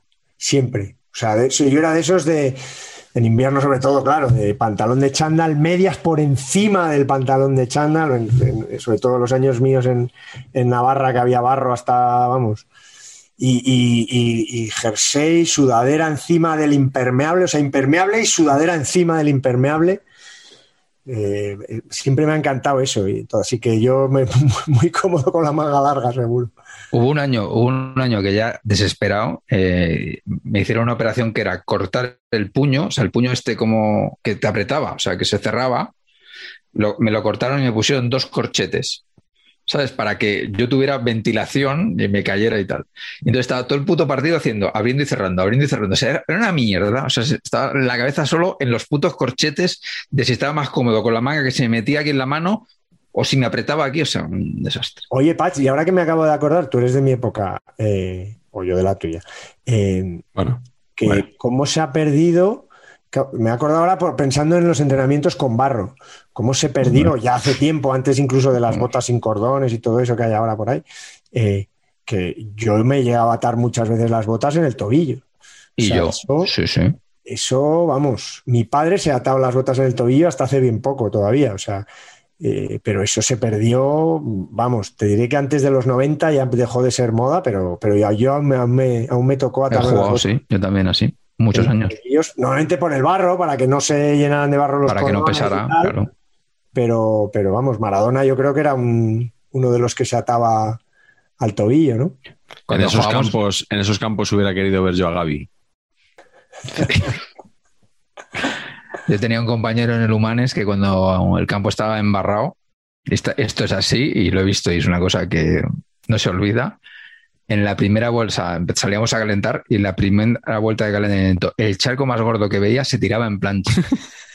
se tiraba en plancha y se rebozaba en el charco. Salía y decía, ya estoy. De, hostia, pero estás absolutamente loco. Y decía que ya estaba ahí totalmente ambientado y ya está. Qué grande. Oye, más camisetas, más camisetas guapas. Más Eh, camisetas que tenemos que ir a Inglaterra, a 66. Vale, venga, más, última, última, un par Venga, cada uno. un- Eh, creo que es, yo digo una rápida, el intento de Paul, o sea, lo que hemos dicho de Italia vale a la inversa mal para Chile, que llevaba intento de polo, pero no, para demostrar que todavía la moda italiana pues, Está por encima, porque sí. era una cosa parecida, con tal, pero sin botones, Sí. con cuellos, pero... mm, o sea que mal. Y yo creo que tú tienes alguna otra mala. Mal, Ahí. pues Argentina, mm, esquijama económico, ¿sabes? O sea, de muy poca calidad. Y, y además que todos los jugadores parecen gordos. Y eso es lo peor que te puede pasar con una camiseta. Todos parecen fuera de forma. Y dices tú, hostia, macho, no sé, eh, hacer otra cosa, ¿no? Qué grande. Sí, sí, no, muy, muy, muy mal. Luego fue- fueron mejorando el, Sí. el- este. Y yo quería recordar que habíamos dicho siempre Checoslovaquia siempre muy bien, escudo tal, pero claro, llega Bulgaria y me saca la misma camiseta, porque Sí. de lejos, básicamente, los países estos, quitando el cucurru cucú paloma, esto lo mismo. O sea, los escudos son todos el mismo, con, con estrella, hoz eh, y algún artefacto de, de- de carrera técnica, sea ¿no? algún aparejador, ingeniero técnico, eh, topógrafo, agrónomo, ferroviario, algo de eso metido en el escudo, ¿no? Eso es básicamente todos los países del, del este y pues que no sabía si jugabas contra Bulgaria o Checoslovaquia. Yo creo Pero esto es como. serios, esto es- serios problemas. Total, esto es como Luambi, que te hace permutaciones con repetición de seis elementos tomados Claro. de tres en tres, y entonces ¿sabes? la liga local te encuentra y coño, pues sí, igual que el mío, pero el otro no sé qué. ¿no? Sí, un poco Will Tom Sharp, eh, eso de charcuteros uno, eh, Correcto. ferroviarios uno, eh, son los fútbol- eh, soldados dos, ferroviarios uno. Es uno. Curso Sí, sí, sí. Nice. Yeah. What you're hearing are the sounds of people everywhere putting on Bombas socks, underwear, and t-shirts made from absurdly soft materials that feel like plush clouds. Yeah, that plush. And the best part? For every item you purchase, Bombas donates another to someone facing homelessness. Bombas. Big comfort for everyone. Go to bombas.com slash ACAST and use code ACAST for 20% off your first purchase. That's bombas.com slash ACAST. Code ACAST. Bueno, pues cerramos, si os parece, Chile 62. Con gloria. Y nos Yo creo va- que volvemos a Europa. a- todo, todo un interés, vamos. Sí, yo creo que Patch ha disfrutado este mundial. Sí, estoy ahora mismo pelos como escarpias, ¿eh? Y vamos a Inglaterra 66, que es el, de momento, único mundial que ha ganado Inglaterra. Único torneo, de hecho, porque perdieron la última Eurocopa en la final, cuando parecía que se lo iban a llevar en Wembley, y su mundial que ganaron en casa y de aquella manera, Carleto. Pues sí, porque es mítica eh, la jugada del gol de Geoff Hurst, que, que aquel eh, linier de una de las repúblicas donde suele haber tiros, de las repúblicas soviéticas donde suele haber movida, ahora con Putin, eh, dio por válido y vamos, que tenemos más dudas que, que los panchos. Con, con ese gol que resolvió la, la final contra Alemania Occidental, pero bueno, la verdad que es bonito ellos decían lo del Football's Coming Home, la, la canción esta del 96, Sí, remite todo el rato a, a- a este, a este mundial. Eh, Lo hemos dicho antes, ¿no? Con el, con el póster, yo creo que es un poco un aire pop que le venía bien al fútbol, que, que- que empezaba a entrar en la modernidad, que, que empezaba a haber, hay versión en color ya de muchos de los partidos. Yo tengo aquí un libro que os recomiendo, que me extraña que Paso no lo tenga. Este libro, Desconozco. 1966 Uncovered, es como... Apuntando. eh, es, de- es un libro de fotografías, eh, sobre todo. Y hay unas fotos impresionantes de las, de las concentraciones de todos los equipos. Qué bueno. Que hay una foto de la concentración española con el mítico chándal, el, el chándal que luego usó en al ataque Alfredo ¿no? Di Stefano, sí. parecido. Era más Eh, oscuro el de, el de Di Stefano. es un librazo. Y vengo a decir un poco que empezó a, el fútbol empezó una fotogenia que yo creo que a los que somos un poco que luego los que amamos el fútbol de los 70 y los 80, ahí continuó y ahora, claro, somos mayores y nos parece que, que aquello era lo único, ¿no? Pero, pero la verdad que, que- que un mundial, para mí, que tenía algo especial, ¿no? Mm, Y el primer mundial con mascota. Amigo. Ahí está Willy. El león, habría que investigar si es anterior Willy o el leoncito de Credit Lyonnais. Ostras. El que coleccionaba los líderes del Tour de Francia. Pero bueno, eh, está chula. La, de, la verdad que de las mascotas más decentes que ha habido en la historia de los mundiales. ¿eh? Mucho perro, ¿no, Miguel? Mucho perro, porque, bueno, este era un león, pero es verdad que mucha mascota. Mucha mascota, podríamos decir. Porque aparte de Willy, que era la mascota oficial, eh, uno de los protagonistas, que yo lo voy a elegir como mi momento del mundial, fue el perro Pickles. Es el, perro que, que encontró la Copa del Mundo que había sido robada. Eh, creo que lo contamos ya en, el primer programa, ¿no? Cuando contamos que la Copa Jules Rimet había sido sustraída y resulta que parecía que habían dado con el culpable, no era él, y de repente apareció detrás de unos arbustos una copa que encontró este perro, Pickles, que salvo que me corrijan ustedes o algún espectador, creo que Pickles significa pepinillos. Pepinillos. Y únicamente pepinillos. O sea, no es que. O sea, uno tiene un perro y lo llama Pepinillos. Y bueno, pues eh, se sospechó de, incluso de, del dueño de Pepinillos, que podía haber sido el ladrón y haber usado esta estratagema para, para devolver la copa. Pero bueno, finalmente parece que no, que quedó libre de toda sospecha. Y como yo también hago los deberes como Patch, eh, he leído una cosa muy divertida eh, en Wikipedia, o sea, una fuente que no está al alcance de todo el mundo, eh, que claro, como todo el mundo sabe, hemos dicho, Inglaterra ganó el Mundial y ese día, voy a leer textualmente, como premio a su gran labor de investigación, Pickles fue invitado al banquete de celebración y se le permitió lamer los platos después del banquete inaugural. Me encanta. O sea, no le dieron un filetito al animal, no le echaron un huesecito, o sea, le dejaron lamer los platos. Oye, FA, fenomenal, ¿eh? O sea, qué, qué detalle. ¿Habéis estado siguiendo la polémica esta de los suecos que no invitan a comer a los niños? No. Bastante grata, no la tengo en la cabeza. Pero neto, neto es que por lo que se ve, tú vas a, a, a te invita a, jugar un rato a su casa a un niño sueco. Entonces, si llega la hora de cenar, eh, el anfitrión te dice, un segundito que tengo que ir a cenar, tú espérate aquí. O sea, y el niño se queda solo en la habitación del, del amigo mientras la familia cena. Entonces ha habido una polémica en Twitter de, pero bueno, ¿esto cómo es posible? Pero qué cultura, qué desastre, que no sé qué. Sí. Y ha salido una sueca diciendo, no, no, no, hay veces que les dejamos bajar a que coman las sobras. Me ve un poquito pickles todo, ¿no? Sí, sí, Eh, sí. Madre mía. Que yo creo que, que, de aquí viene la expresión esa de que más quisiera el gato que lamer el plato. Pues muy posible, es muy posible. Posiblemente, ¿no? Bueno, ¿cuál, decidme cuáles son vuestros momentos del Mundial. Eh, Carleto, ¿cuál es el tuyo? Nada, pues yo, yo voy un poco al, al, a lo que os he contado, al gol fantasma, me parece muy mítico, pero sobre todo al, al, al personajillo, al personajillo, al linier, eh, que era Tofik Bajramov. Uf, ¿Eh? muy bien. Es el que Ah, dio sí, sí, es verdad, es verdad. Lo recuerdo de Fiore Maldini. Lo justo, este Sí, sí. señor, lo justo se sabría las reglas, estoy convencido. Eh, eh, nació en Ajabadí, que, que era la República Socialista Federativa Soviética de Transcaucasia. Hoy Mm. era un señor. eh, ¿Son azerís los de Azerbaiyán? Sí, señor. Creo que sí. Me encanta ese gentilicio. Mm. Es un señor azerí que, que la lió, la lió parda.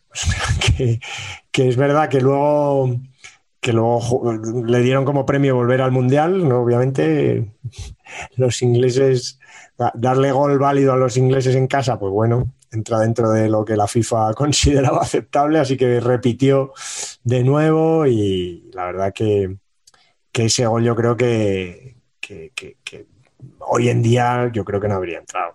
Me da la sensación. Es cierto que es fantasma y tal, pero, pero ese gol marca, marca la diferencia entre, en la prórroga entre, entre Inglaterra y Alemania. ¿no? Así que para Tofik Bajramov, el momento culmen, que además no sé, es como, ahora yo creo que ya hemos visto más jugadas maravillosas en, o más jugadas inolvidables en muchos mundiales, ¿no? Pero que cuando nosotros éramos pequeños, que habíamos visto solo hasta el 82 y tal, eh, el gol fantasma ese, ¿no? Incluso antes de, luego vino el de Mitchell, ¿no? En el 86, pero ese era como el, el mítico.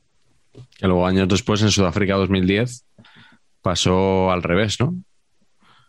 Con un gol de Lampard que no fue concedido. Ah, es verdad. No es verdad. Mm, claro, no, no tenía la misma importancia exactamente, pero sí fue Iban una, perdiendo ya, ¿no? Pero- sí, fue una, fue una curiosidad, ¿no? Que con los mismos rivales, muchos años después, pasara lo mismo, pero, pero al revés. Y aquella vez ganó Alemania, que llegó a semifinales. ¿Cuál es tu momento de este mundial, Patch? Pues la expulsión de Ratín, medio centro histórico y gigante para la época y para, y para ahora. Es un tío de 1,90 que juega de, de medio centro de, de boca. Y eh, la lió bastante parda. Eh, la lió parda en el partido y luego, porque, mm, bueno, neto neto le expulsan. Dice él, porque pide un intérprete, o sea, porque no se entendía con el colegiado y no estaba de acuerdo con ciertas actuaciones, y entonces dijo, "Ch, tráeme aquí un intérprete, que es, que es muy buen concepto. Sí, sí. Y eh, claro, no se entendían, el árbitro era alemán, creo, o austriaco, Kreidlein. Y Entonces, entonces, dicho eh, habeas corpus, que es latín, le eh, hubieran entendido. correcto. Y, y entonces el, el colegiado, ojo, que luego también declaró, lo tenía, lo tenía muy claro, dice, me miró con mala intención, por eso me di cuenta de que me había insultado. Entonces, bueno, le echa, y Eh. entonces Hay muchas de esas, ¿no? Esa es muy buena. Mm. Y entonces Ratín lo que decide es que no. O sea, esto no va a pasar, vamos a intentar aquí liar la parda. Y entonces hace una táctica que es eh, sencillamente majestuosa, que es quedarse eh, en, el campo con un pie dentro y otro fuera, ¿no? Y tanto, pues intenta negociar, vienen los de la FIFA, no sé qué. Pero claro, hay un vídeo de esto, hay un vídeo de la expulsión de, de Ratín y se ve perfectamente lo que pasa. El vídeo dura siete minutos. Y neto, neto, eh, pasa esto, discuten, hay, como un amago de qué hacemos, que no sé qué, no sé cuántos, y entonces Ratín se acaba yendo, tiene que, tiene que recorrer todo el campo porque los, los vestuarios están en el fondo, se va con un masajista, Eh, se, se ve como él va insultando al público, claramente, eh, va tocándose sus partes pudendas, va haciendo cosas, y cuando pasa por el banderín de córner que lleva la bandera de Inglaterra, hace así. Lo aprieta un poco y sigue. Ya está. Se mete para el vestuario y no pasa nada. Y Ratín dice, ¿cómo lo cuenta Ratín? Es, bueno, pues tuve, tuve el partido parado 25 minutos o 30 porque no me quería ir, yo quería que viniera un intérprete a que me explicara qué estaba pasando, porque tal y que igual. Y bueno, pues cuando tal, pues mientras, mm, mientras veía qué pasaba, me senté en la alfombra roja que estaba reservada a la reina de Inglaterra. No pasó. Eh, entonces la gente me empezó a insultar y cuando me iba para el, para el, para el, para el vestuario vi que había una bandera de Inglaterra en, en un banderín y no paré hasta arrancarla. No.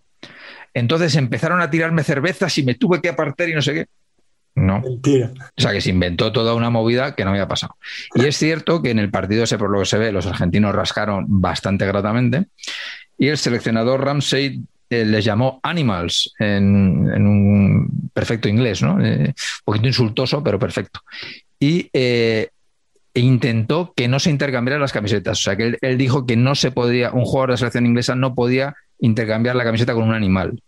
Y de hecho, en el vídeo este se ve a Ramsey separando a, a, a Josh Cohen de intercambiar la camiseta con el pinino más, pero el auténtico Marañón, no el amigo de tu padre, el, el original, Oscar. Ah, que Oscar. hubo otro.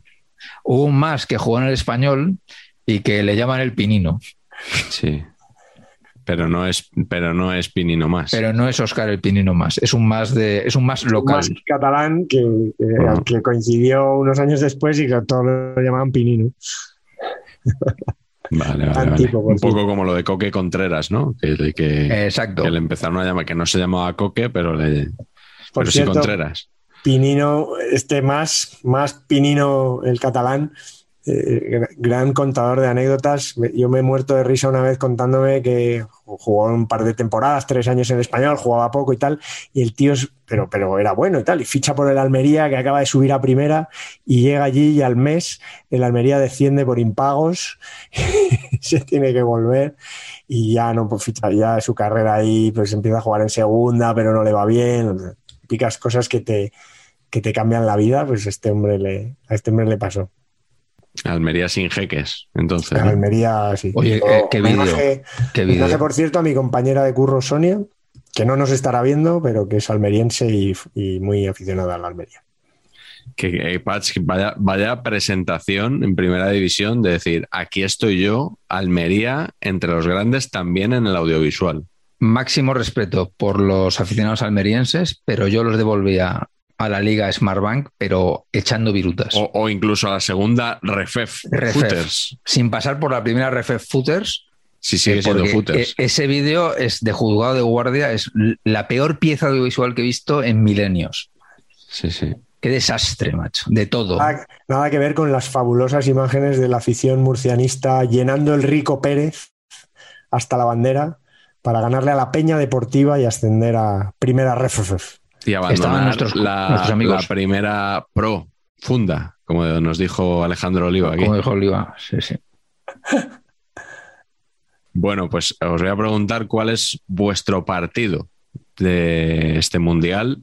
¿Quién empieza? ¿Tú mismo, Carlos? Yo empiezo porque este mundial yo creo que hay un futbolista ¿no? Eh, mítico. Es verdad que Inglaterra tenía varios, hemos hablado antes de los Bobbies y aquí se consagran y Hart eh, muchos goles, pero sobre todo yo creo que hay un futbolista que es Eusebio, la Pantera Negra, eh, un mito que yo creo que eh, mete goles siempre, empieza a destaparse en un partido que, que es trascendente por cómo fue el resultado, que luego yo creo que va a comentar Patch, pero que en realidad era, bueno, eh, lo que tenía que suceder, que Portugal siguiera pasando eliminatorias, pero sí que hay un momento en el que yo creo que se consagra eh, cuando le gana a, Brasil. ¿no? Portugal le gana 3-1 a Brasil, él mete creo que dos goles y, ese es un poco la en, semifinales, ¿no? Eh, ¿no? Fue en semifinales, no fue en, en, en el grupo, ¿no? En, el partido de grupo, creo que fue. Espera, dejarme mirarlo porque sí, fue en, un partido, en el partido de grupo, ¿no? Eh, Brasil es verdad que estaba sin Pelé porque le cosieron a patadas. Eh, creo que fue los, los húngaros y los búlgaros. O sea, increíble. Y, y, contra Portugal, yo no sé si jugó ya lesionado. Y ahí aparece este, este Eusebio, que por cierto, hay una anécdota muy bonita porque jugaba con el número 13. Ver un futbolista con el número 13, eh, yo creo que pocos hemos visto, algún sí. portero suplente loco pirado, pero, pero muy poquito más. Sí. Pues, pues eso fue que, que, como sabéis, muchos de estos, eh, las, las, formas de, de, de, dar los nombres, de dar los números de las camisetas han variado mucho. Ahora ya como que se, que se otorgan por antigüedad en algunos equipos, pero muchas veces ha sido por orden alfabético, de ahí lo de Ardiles en el 78, ¿no? Con el 1, y, y, otras veces eh, pues ha sido a sorteo.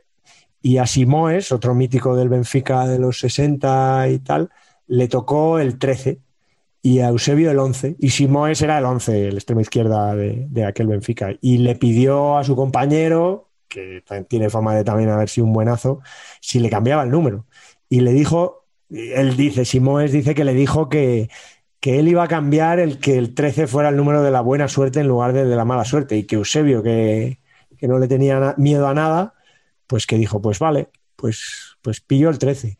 Metió nueve goles en, en, en, en el Mundial y se salió. No está mal. Que, que un mito que en ese partido Portugal 3, Brasil 1, que fue un poco el cambio de paradigma, porque es verdad que Brasil eh, había ganado los dos anteriores, ganó el siguiente, o sea que, que, que fue un poco el cambio o la, o la, razón por la que, por la que Brasil no, no, no, no siguiera ganando. Uh -huh. eh, Eusebio también sale en tu partido, Patch, de este mundial. Es que igual jugó solo, ¿eh? eh a lo mejor, claro. Eh, el partido es el cuartos de final mitiquísimo. Igual uno de los mejores partidos de la historia de los mundiales, en realidad, ¿no? Este Portugal 5, Corea del Norte 3. Corea del Norte equipazo, como bien sabéis, ¿no? Sí. Luego, luego Eh, me extendré, me extenderé yo Pero te, más. te extenderás sobre las hazañas, pero en este caso es que minuto 1, 0-1, minuto 22, 0-2 y minuto 24, 0-3. Y, Para Corea. y ahora- para Corea, y ahora remonta.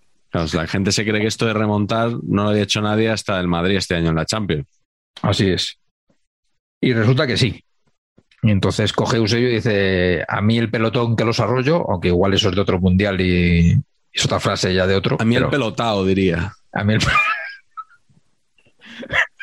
a mí el El pelotado que pelotao Simoes. que los arroljo ¿no? con Arrollado. H, con, a- no, Con LH. Arrolo. con LH, arrollo. Eh, y entonces, eh, pues Eusebio mete uno y luego le hacen un penalti, yo creo que a Torres, anota, penal, y en el segundo tiempo mete otro y deshace el empate con una, he tenido ocasión de ver el vídeo, con un penalti que le hacen a él y que le hacen, yo creo que unos seis penaltis en la misma jugada. O sea, los coreanos ya debían decir, pero este hombre, ¿cómo narices se le para? Y era o sea, un auténtico asesinato. De esto de Eusebio manteniéndose en pie como buenamente puede hasta que cae desplomado ya después de que le han metido 27 patadas, mete el penalti y ya luego le deja a José Augusto que cierre el tema con un gol en el minuto 80. Por cierto, Patch, Eusebio muy de dar la mano al portero al meter el, el penalti, que es algo que también se ha perdido mucho. Es una suerte que se ha perdido. Sí, señor.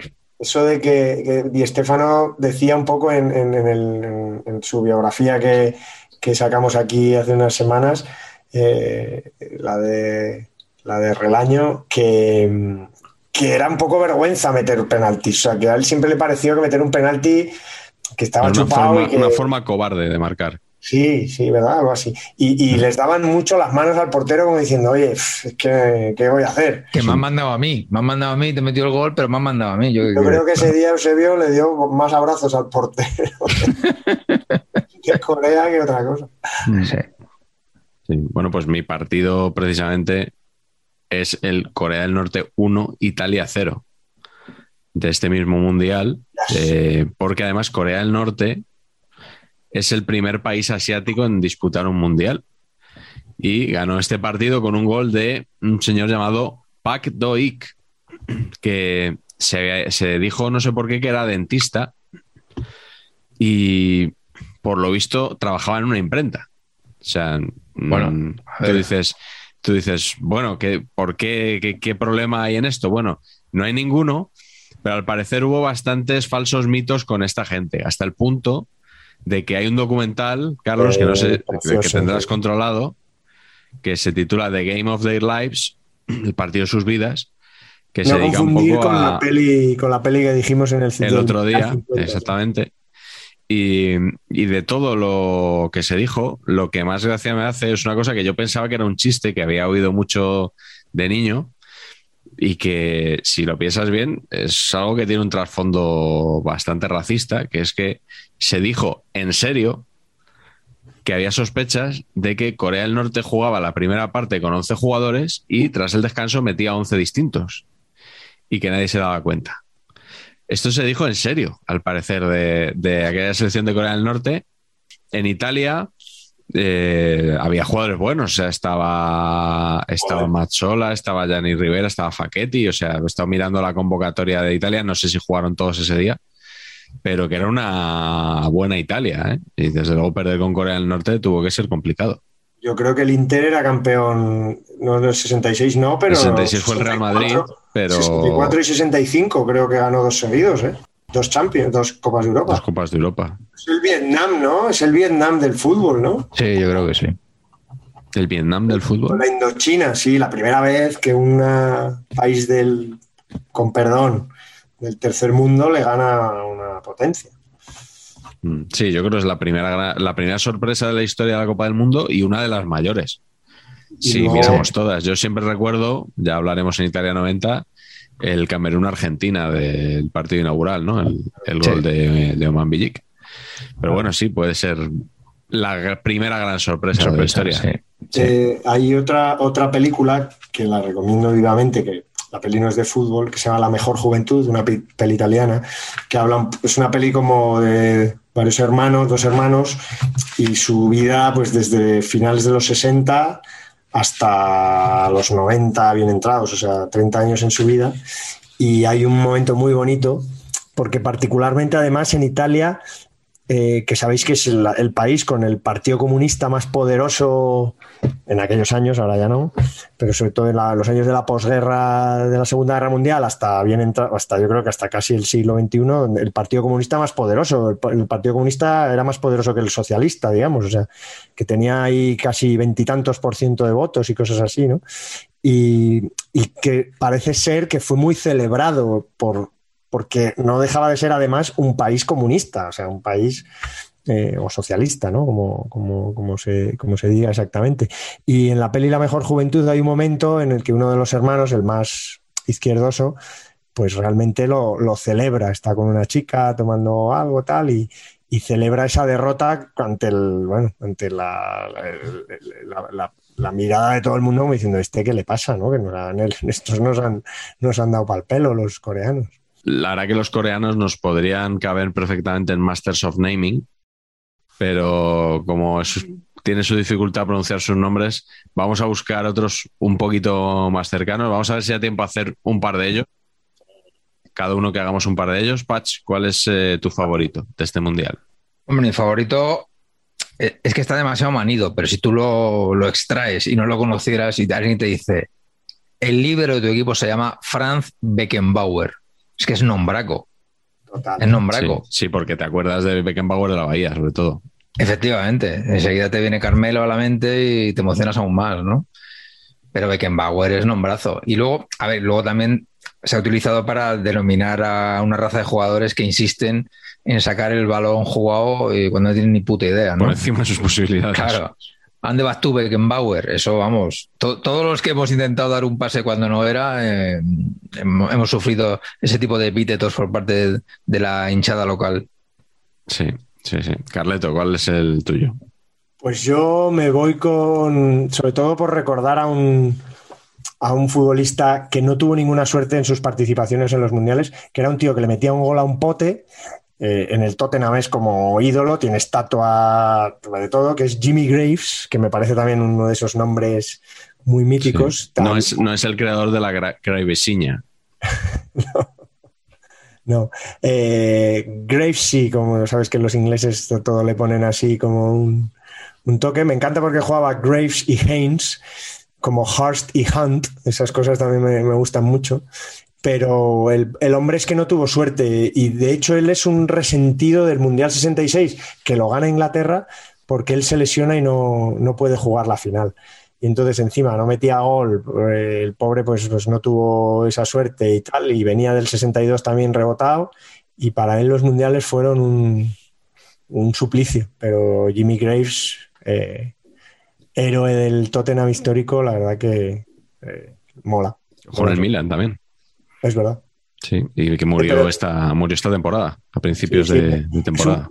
Jugó un poquito nada más, ¿no? Y es un poco. Yo lo asocio también a, a Ian Rush de. Era como estar en un país extranjero. ¿eh? Sí, creo que jugó, pasó del Chelsea al Milan y luego ya hizo carrera en, en el Tottenham. No le fue muy bien.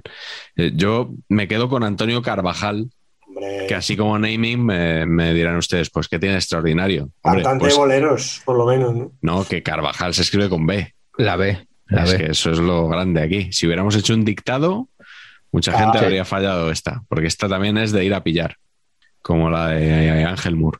Bueno, este señor era un portero mexicano y ¿qué tiene de especial? Pues que fue el primer jugador en disputar cinco mundiales. Durante mucho seguidos, porque este tipo de cosas de la longevidad, pues eh, claro, da para lo que da, o jugar seguidos o es muy difícil jugar cinco mundiales.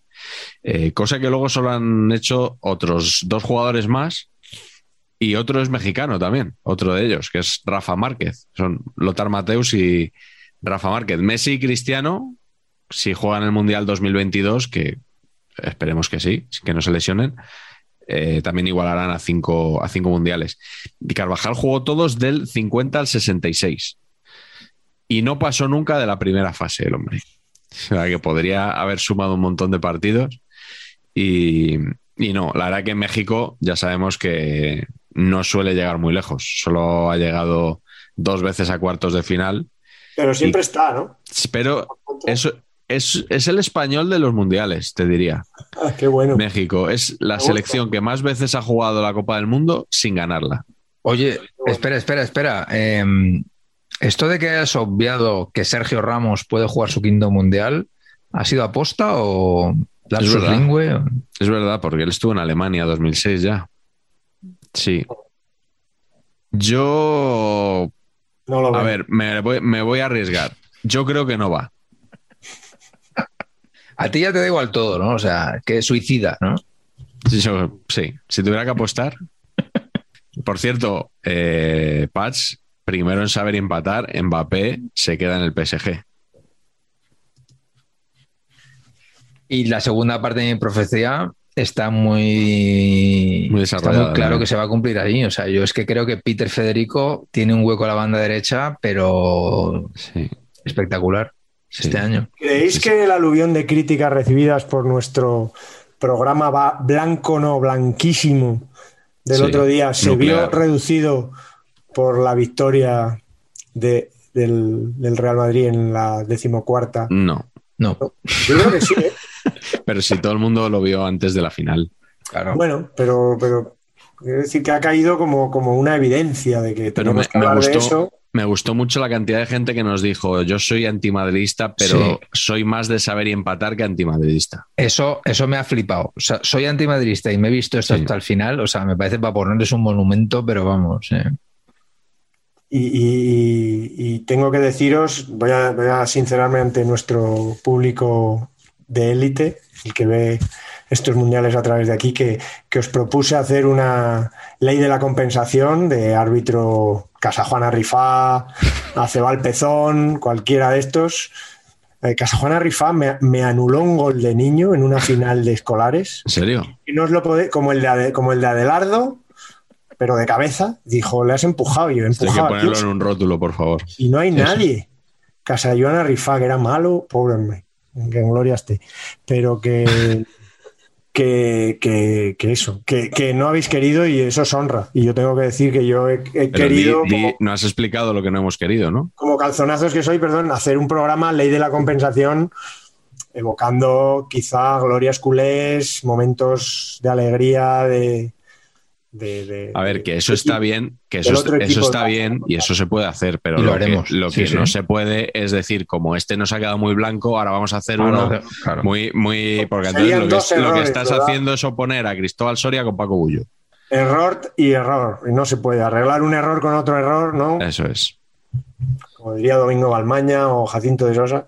La ley de la compensación. Sí, sí, sí. Como os dije en el chat de Saber y Empatar, citando a Pedro Barte, compensar no es hacer justicia.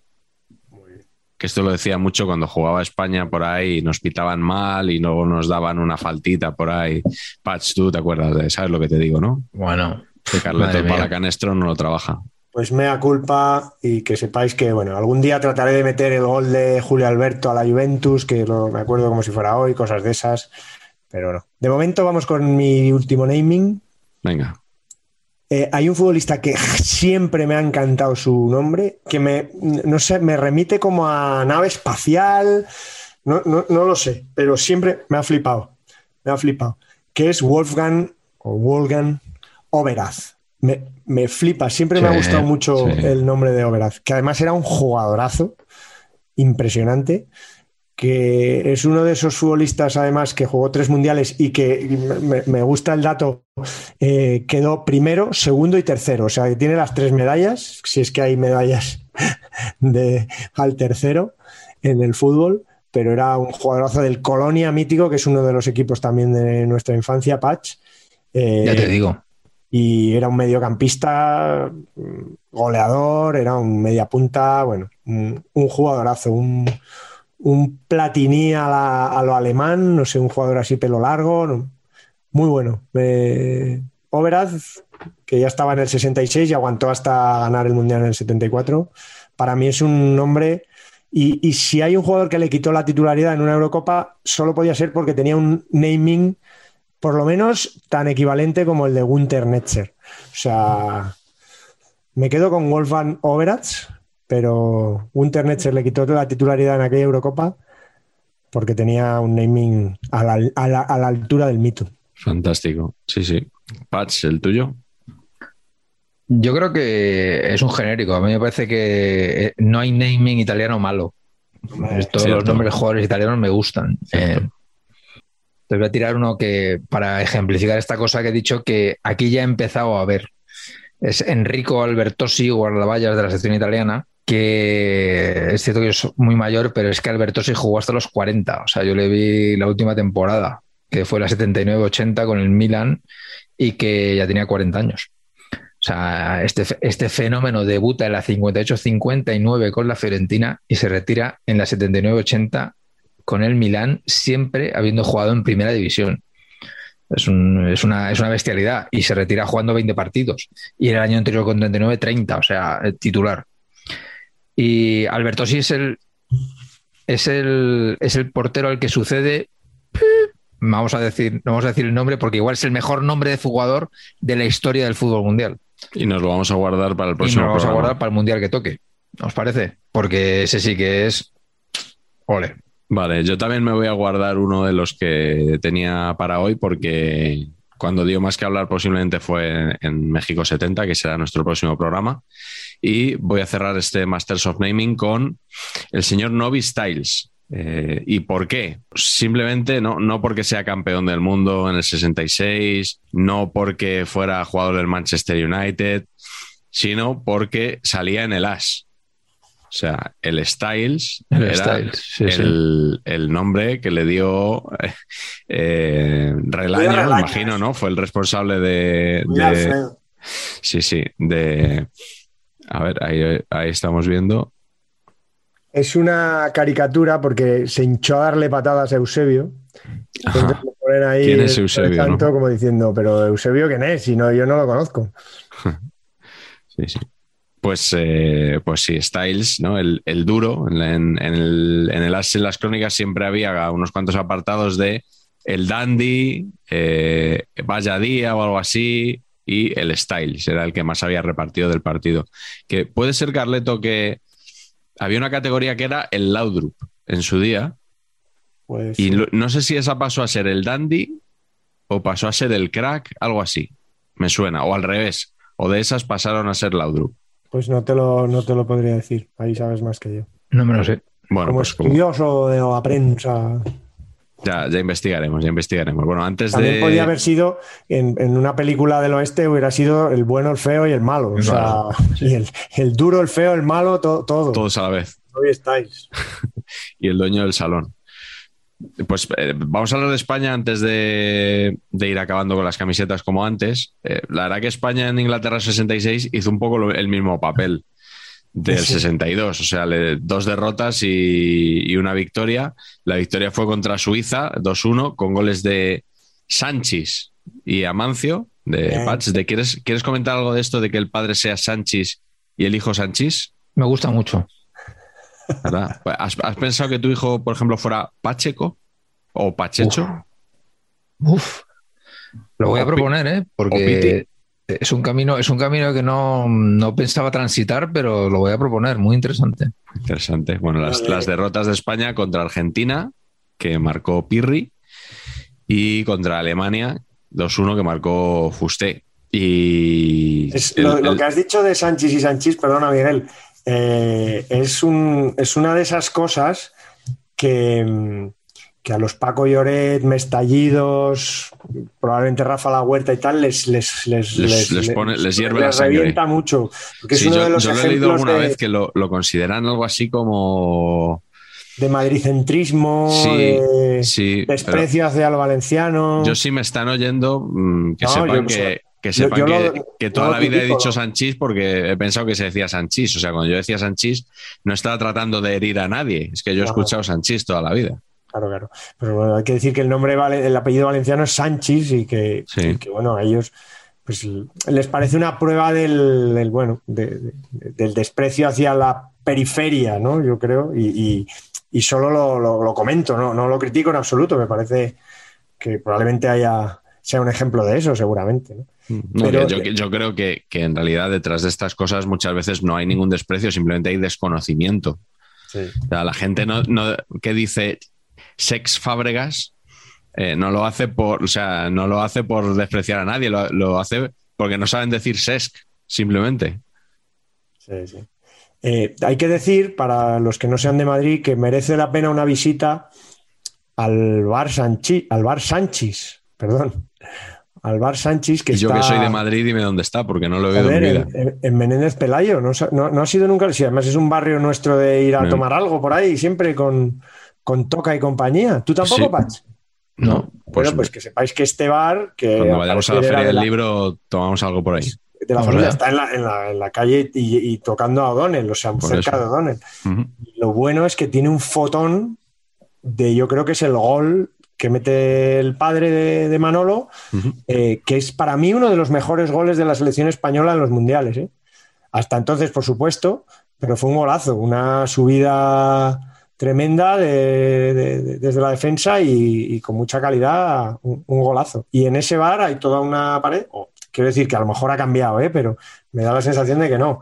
Y muy chulo, una foto tamaño pared, digamos, que lleva un montón de años porque era, eran parientes, no sé si era, yo creo que no era suyo, era de unos parientes.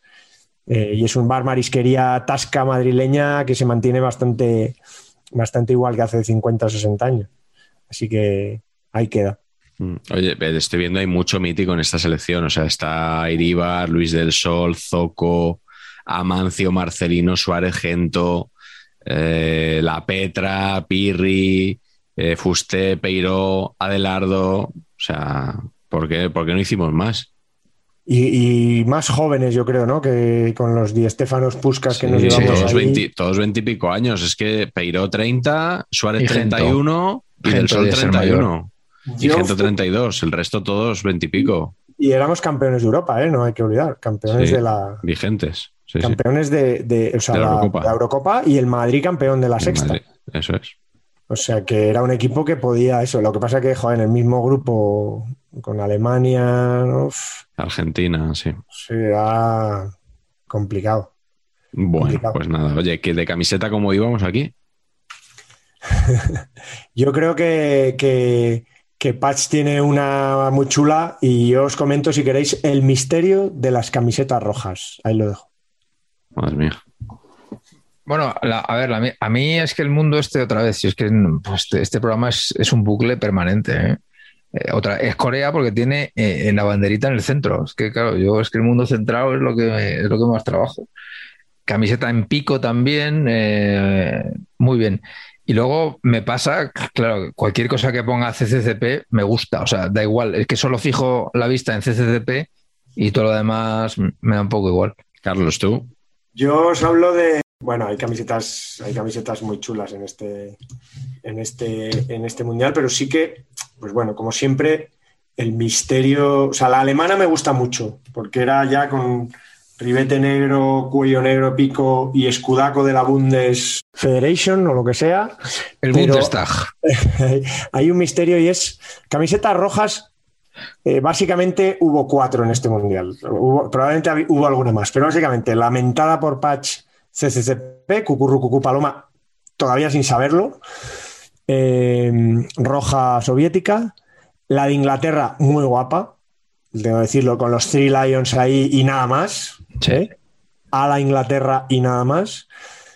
La de Portugal, con unos ribetitos verdes muy guapos, números verdes, ribetitos en el, el cuello verde, el pantalón con un detallito, o sea, Portugal, que, con perdón, entonces eran más pobres o igual de pobres que nosotros.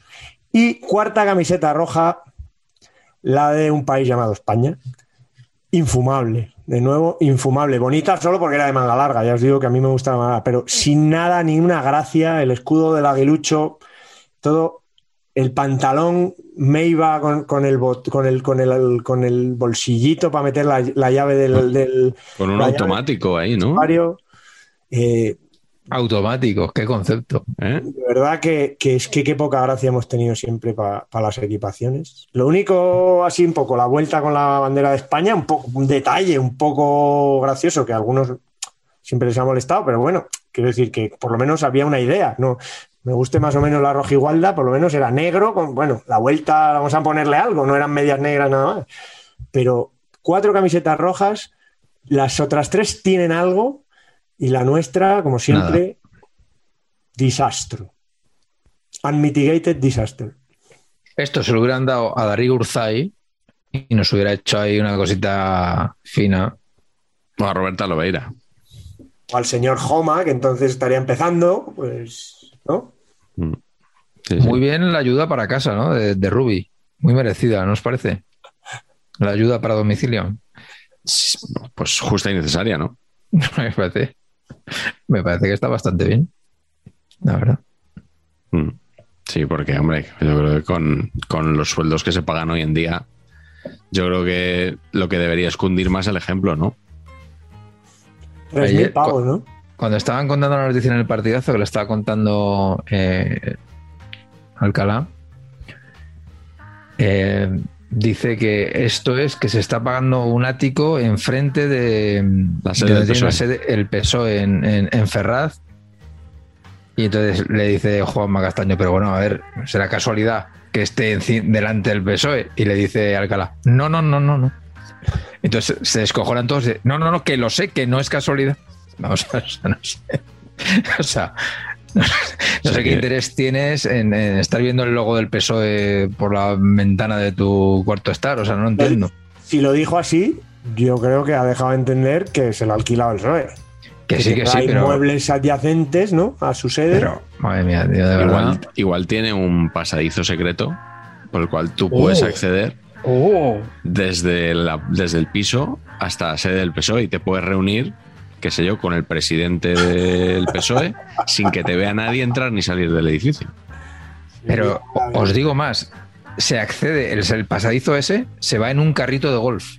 O sea, bajas abajo, te, te metes en, un- en un carrito de golf y vas así, ¿sabes? Con un joystick. Y vais así hasta, hasta que llegas a, a- Pedro, Pedro, ¿qué tal? ¿Cómo estás? Y saludas un poquito a... al señor Sánchez. Sensacional. Creo que hicieron el túnel con un martillo de gemas. O con, en Top Secret, como hacían el túnel, con una cuchara, una cucharilla. Puede ser, ¿no? Sí, ¿Te sí, sí, de sí. Top Secret? Sí, sí. Café olé. Con luces y todo. Aparte, mira, de hecho, estoy haciendo un túnel, mira, y había un túnel ahí con luces. Bueno, genios los Zaz.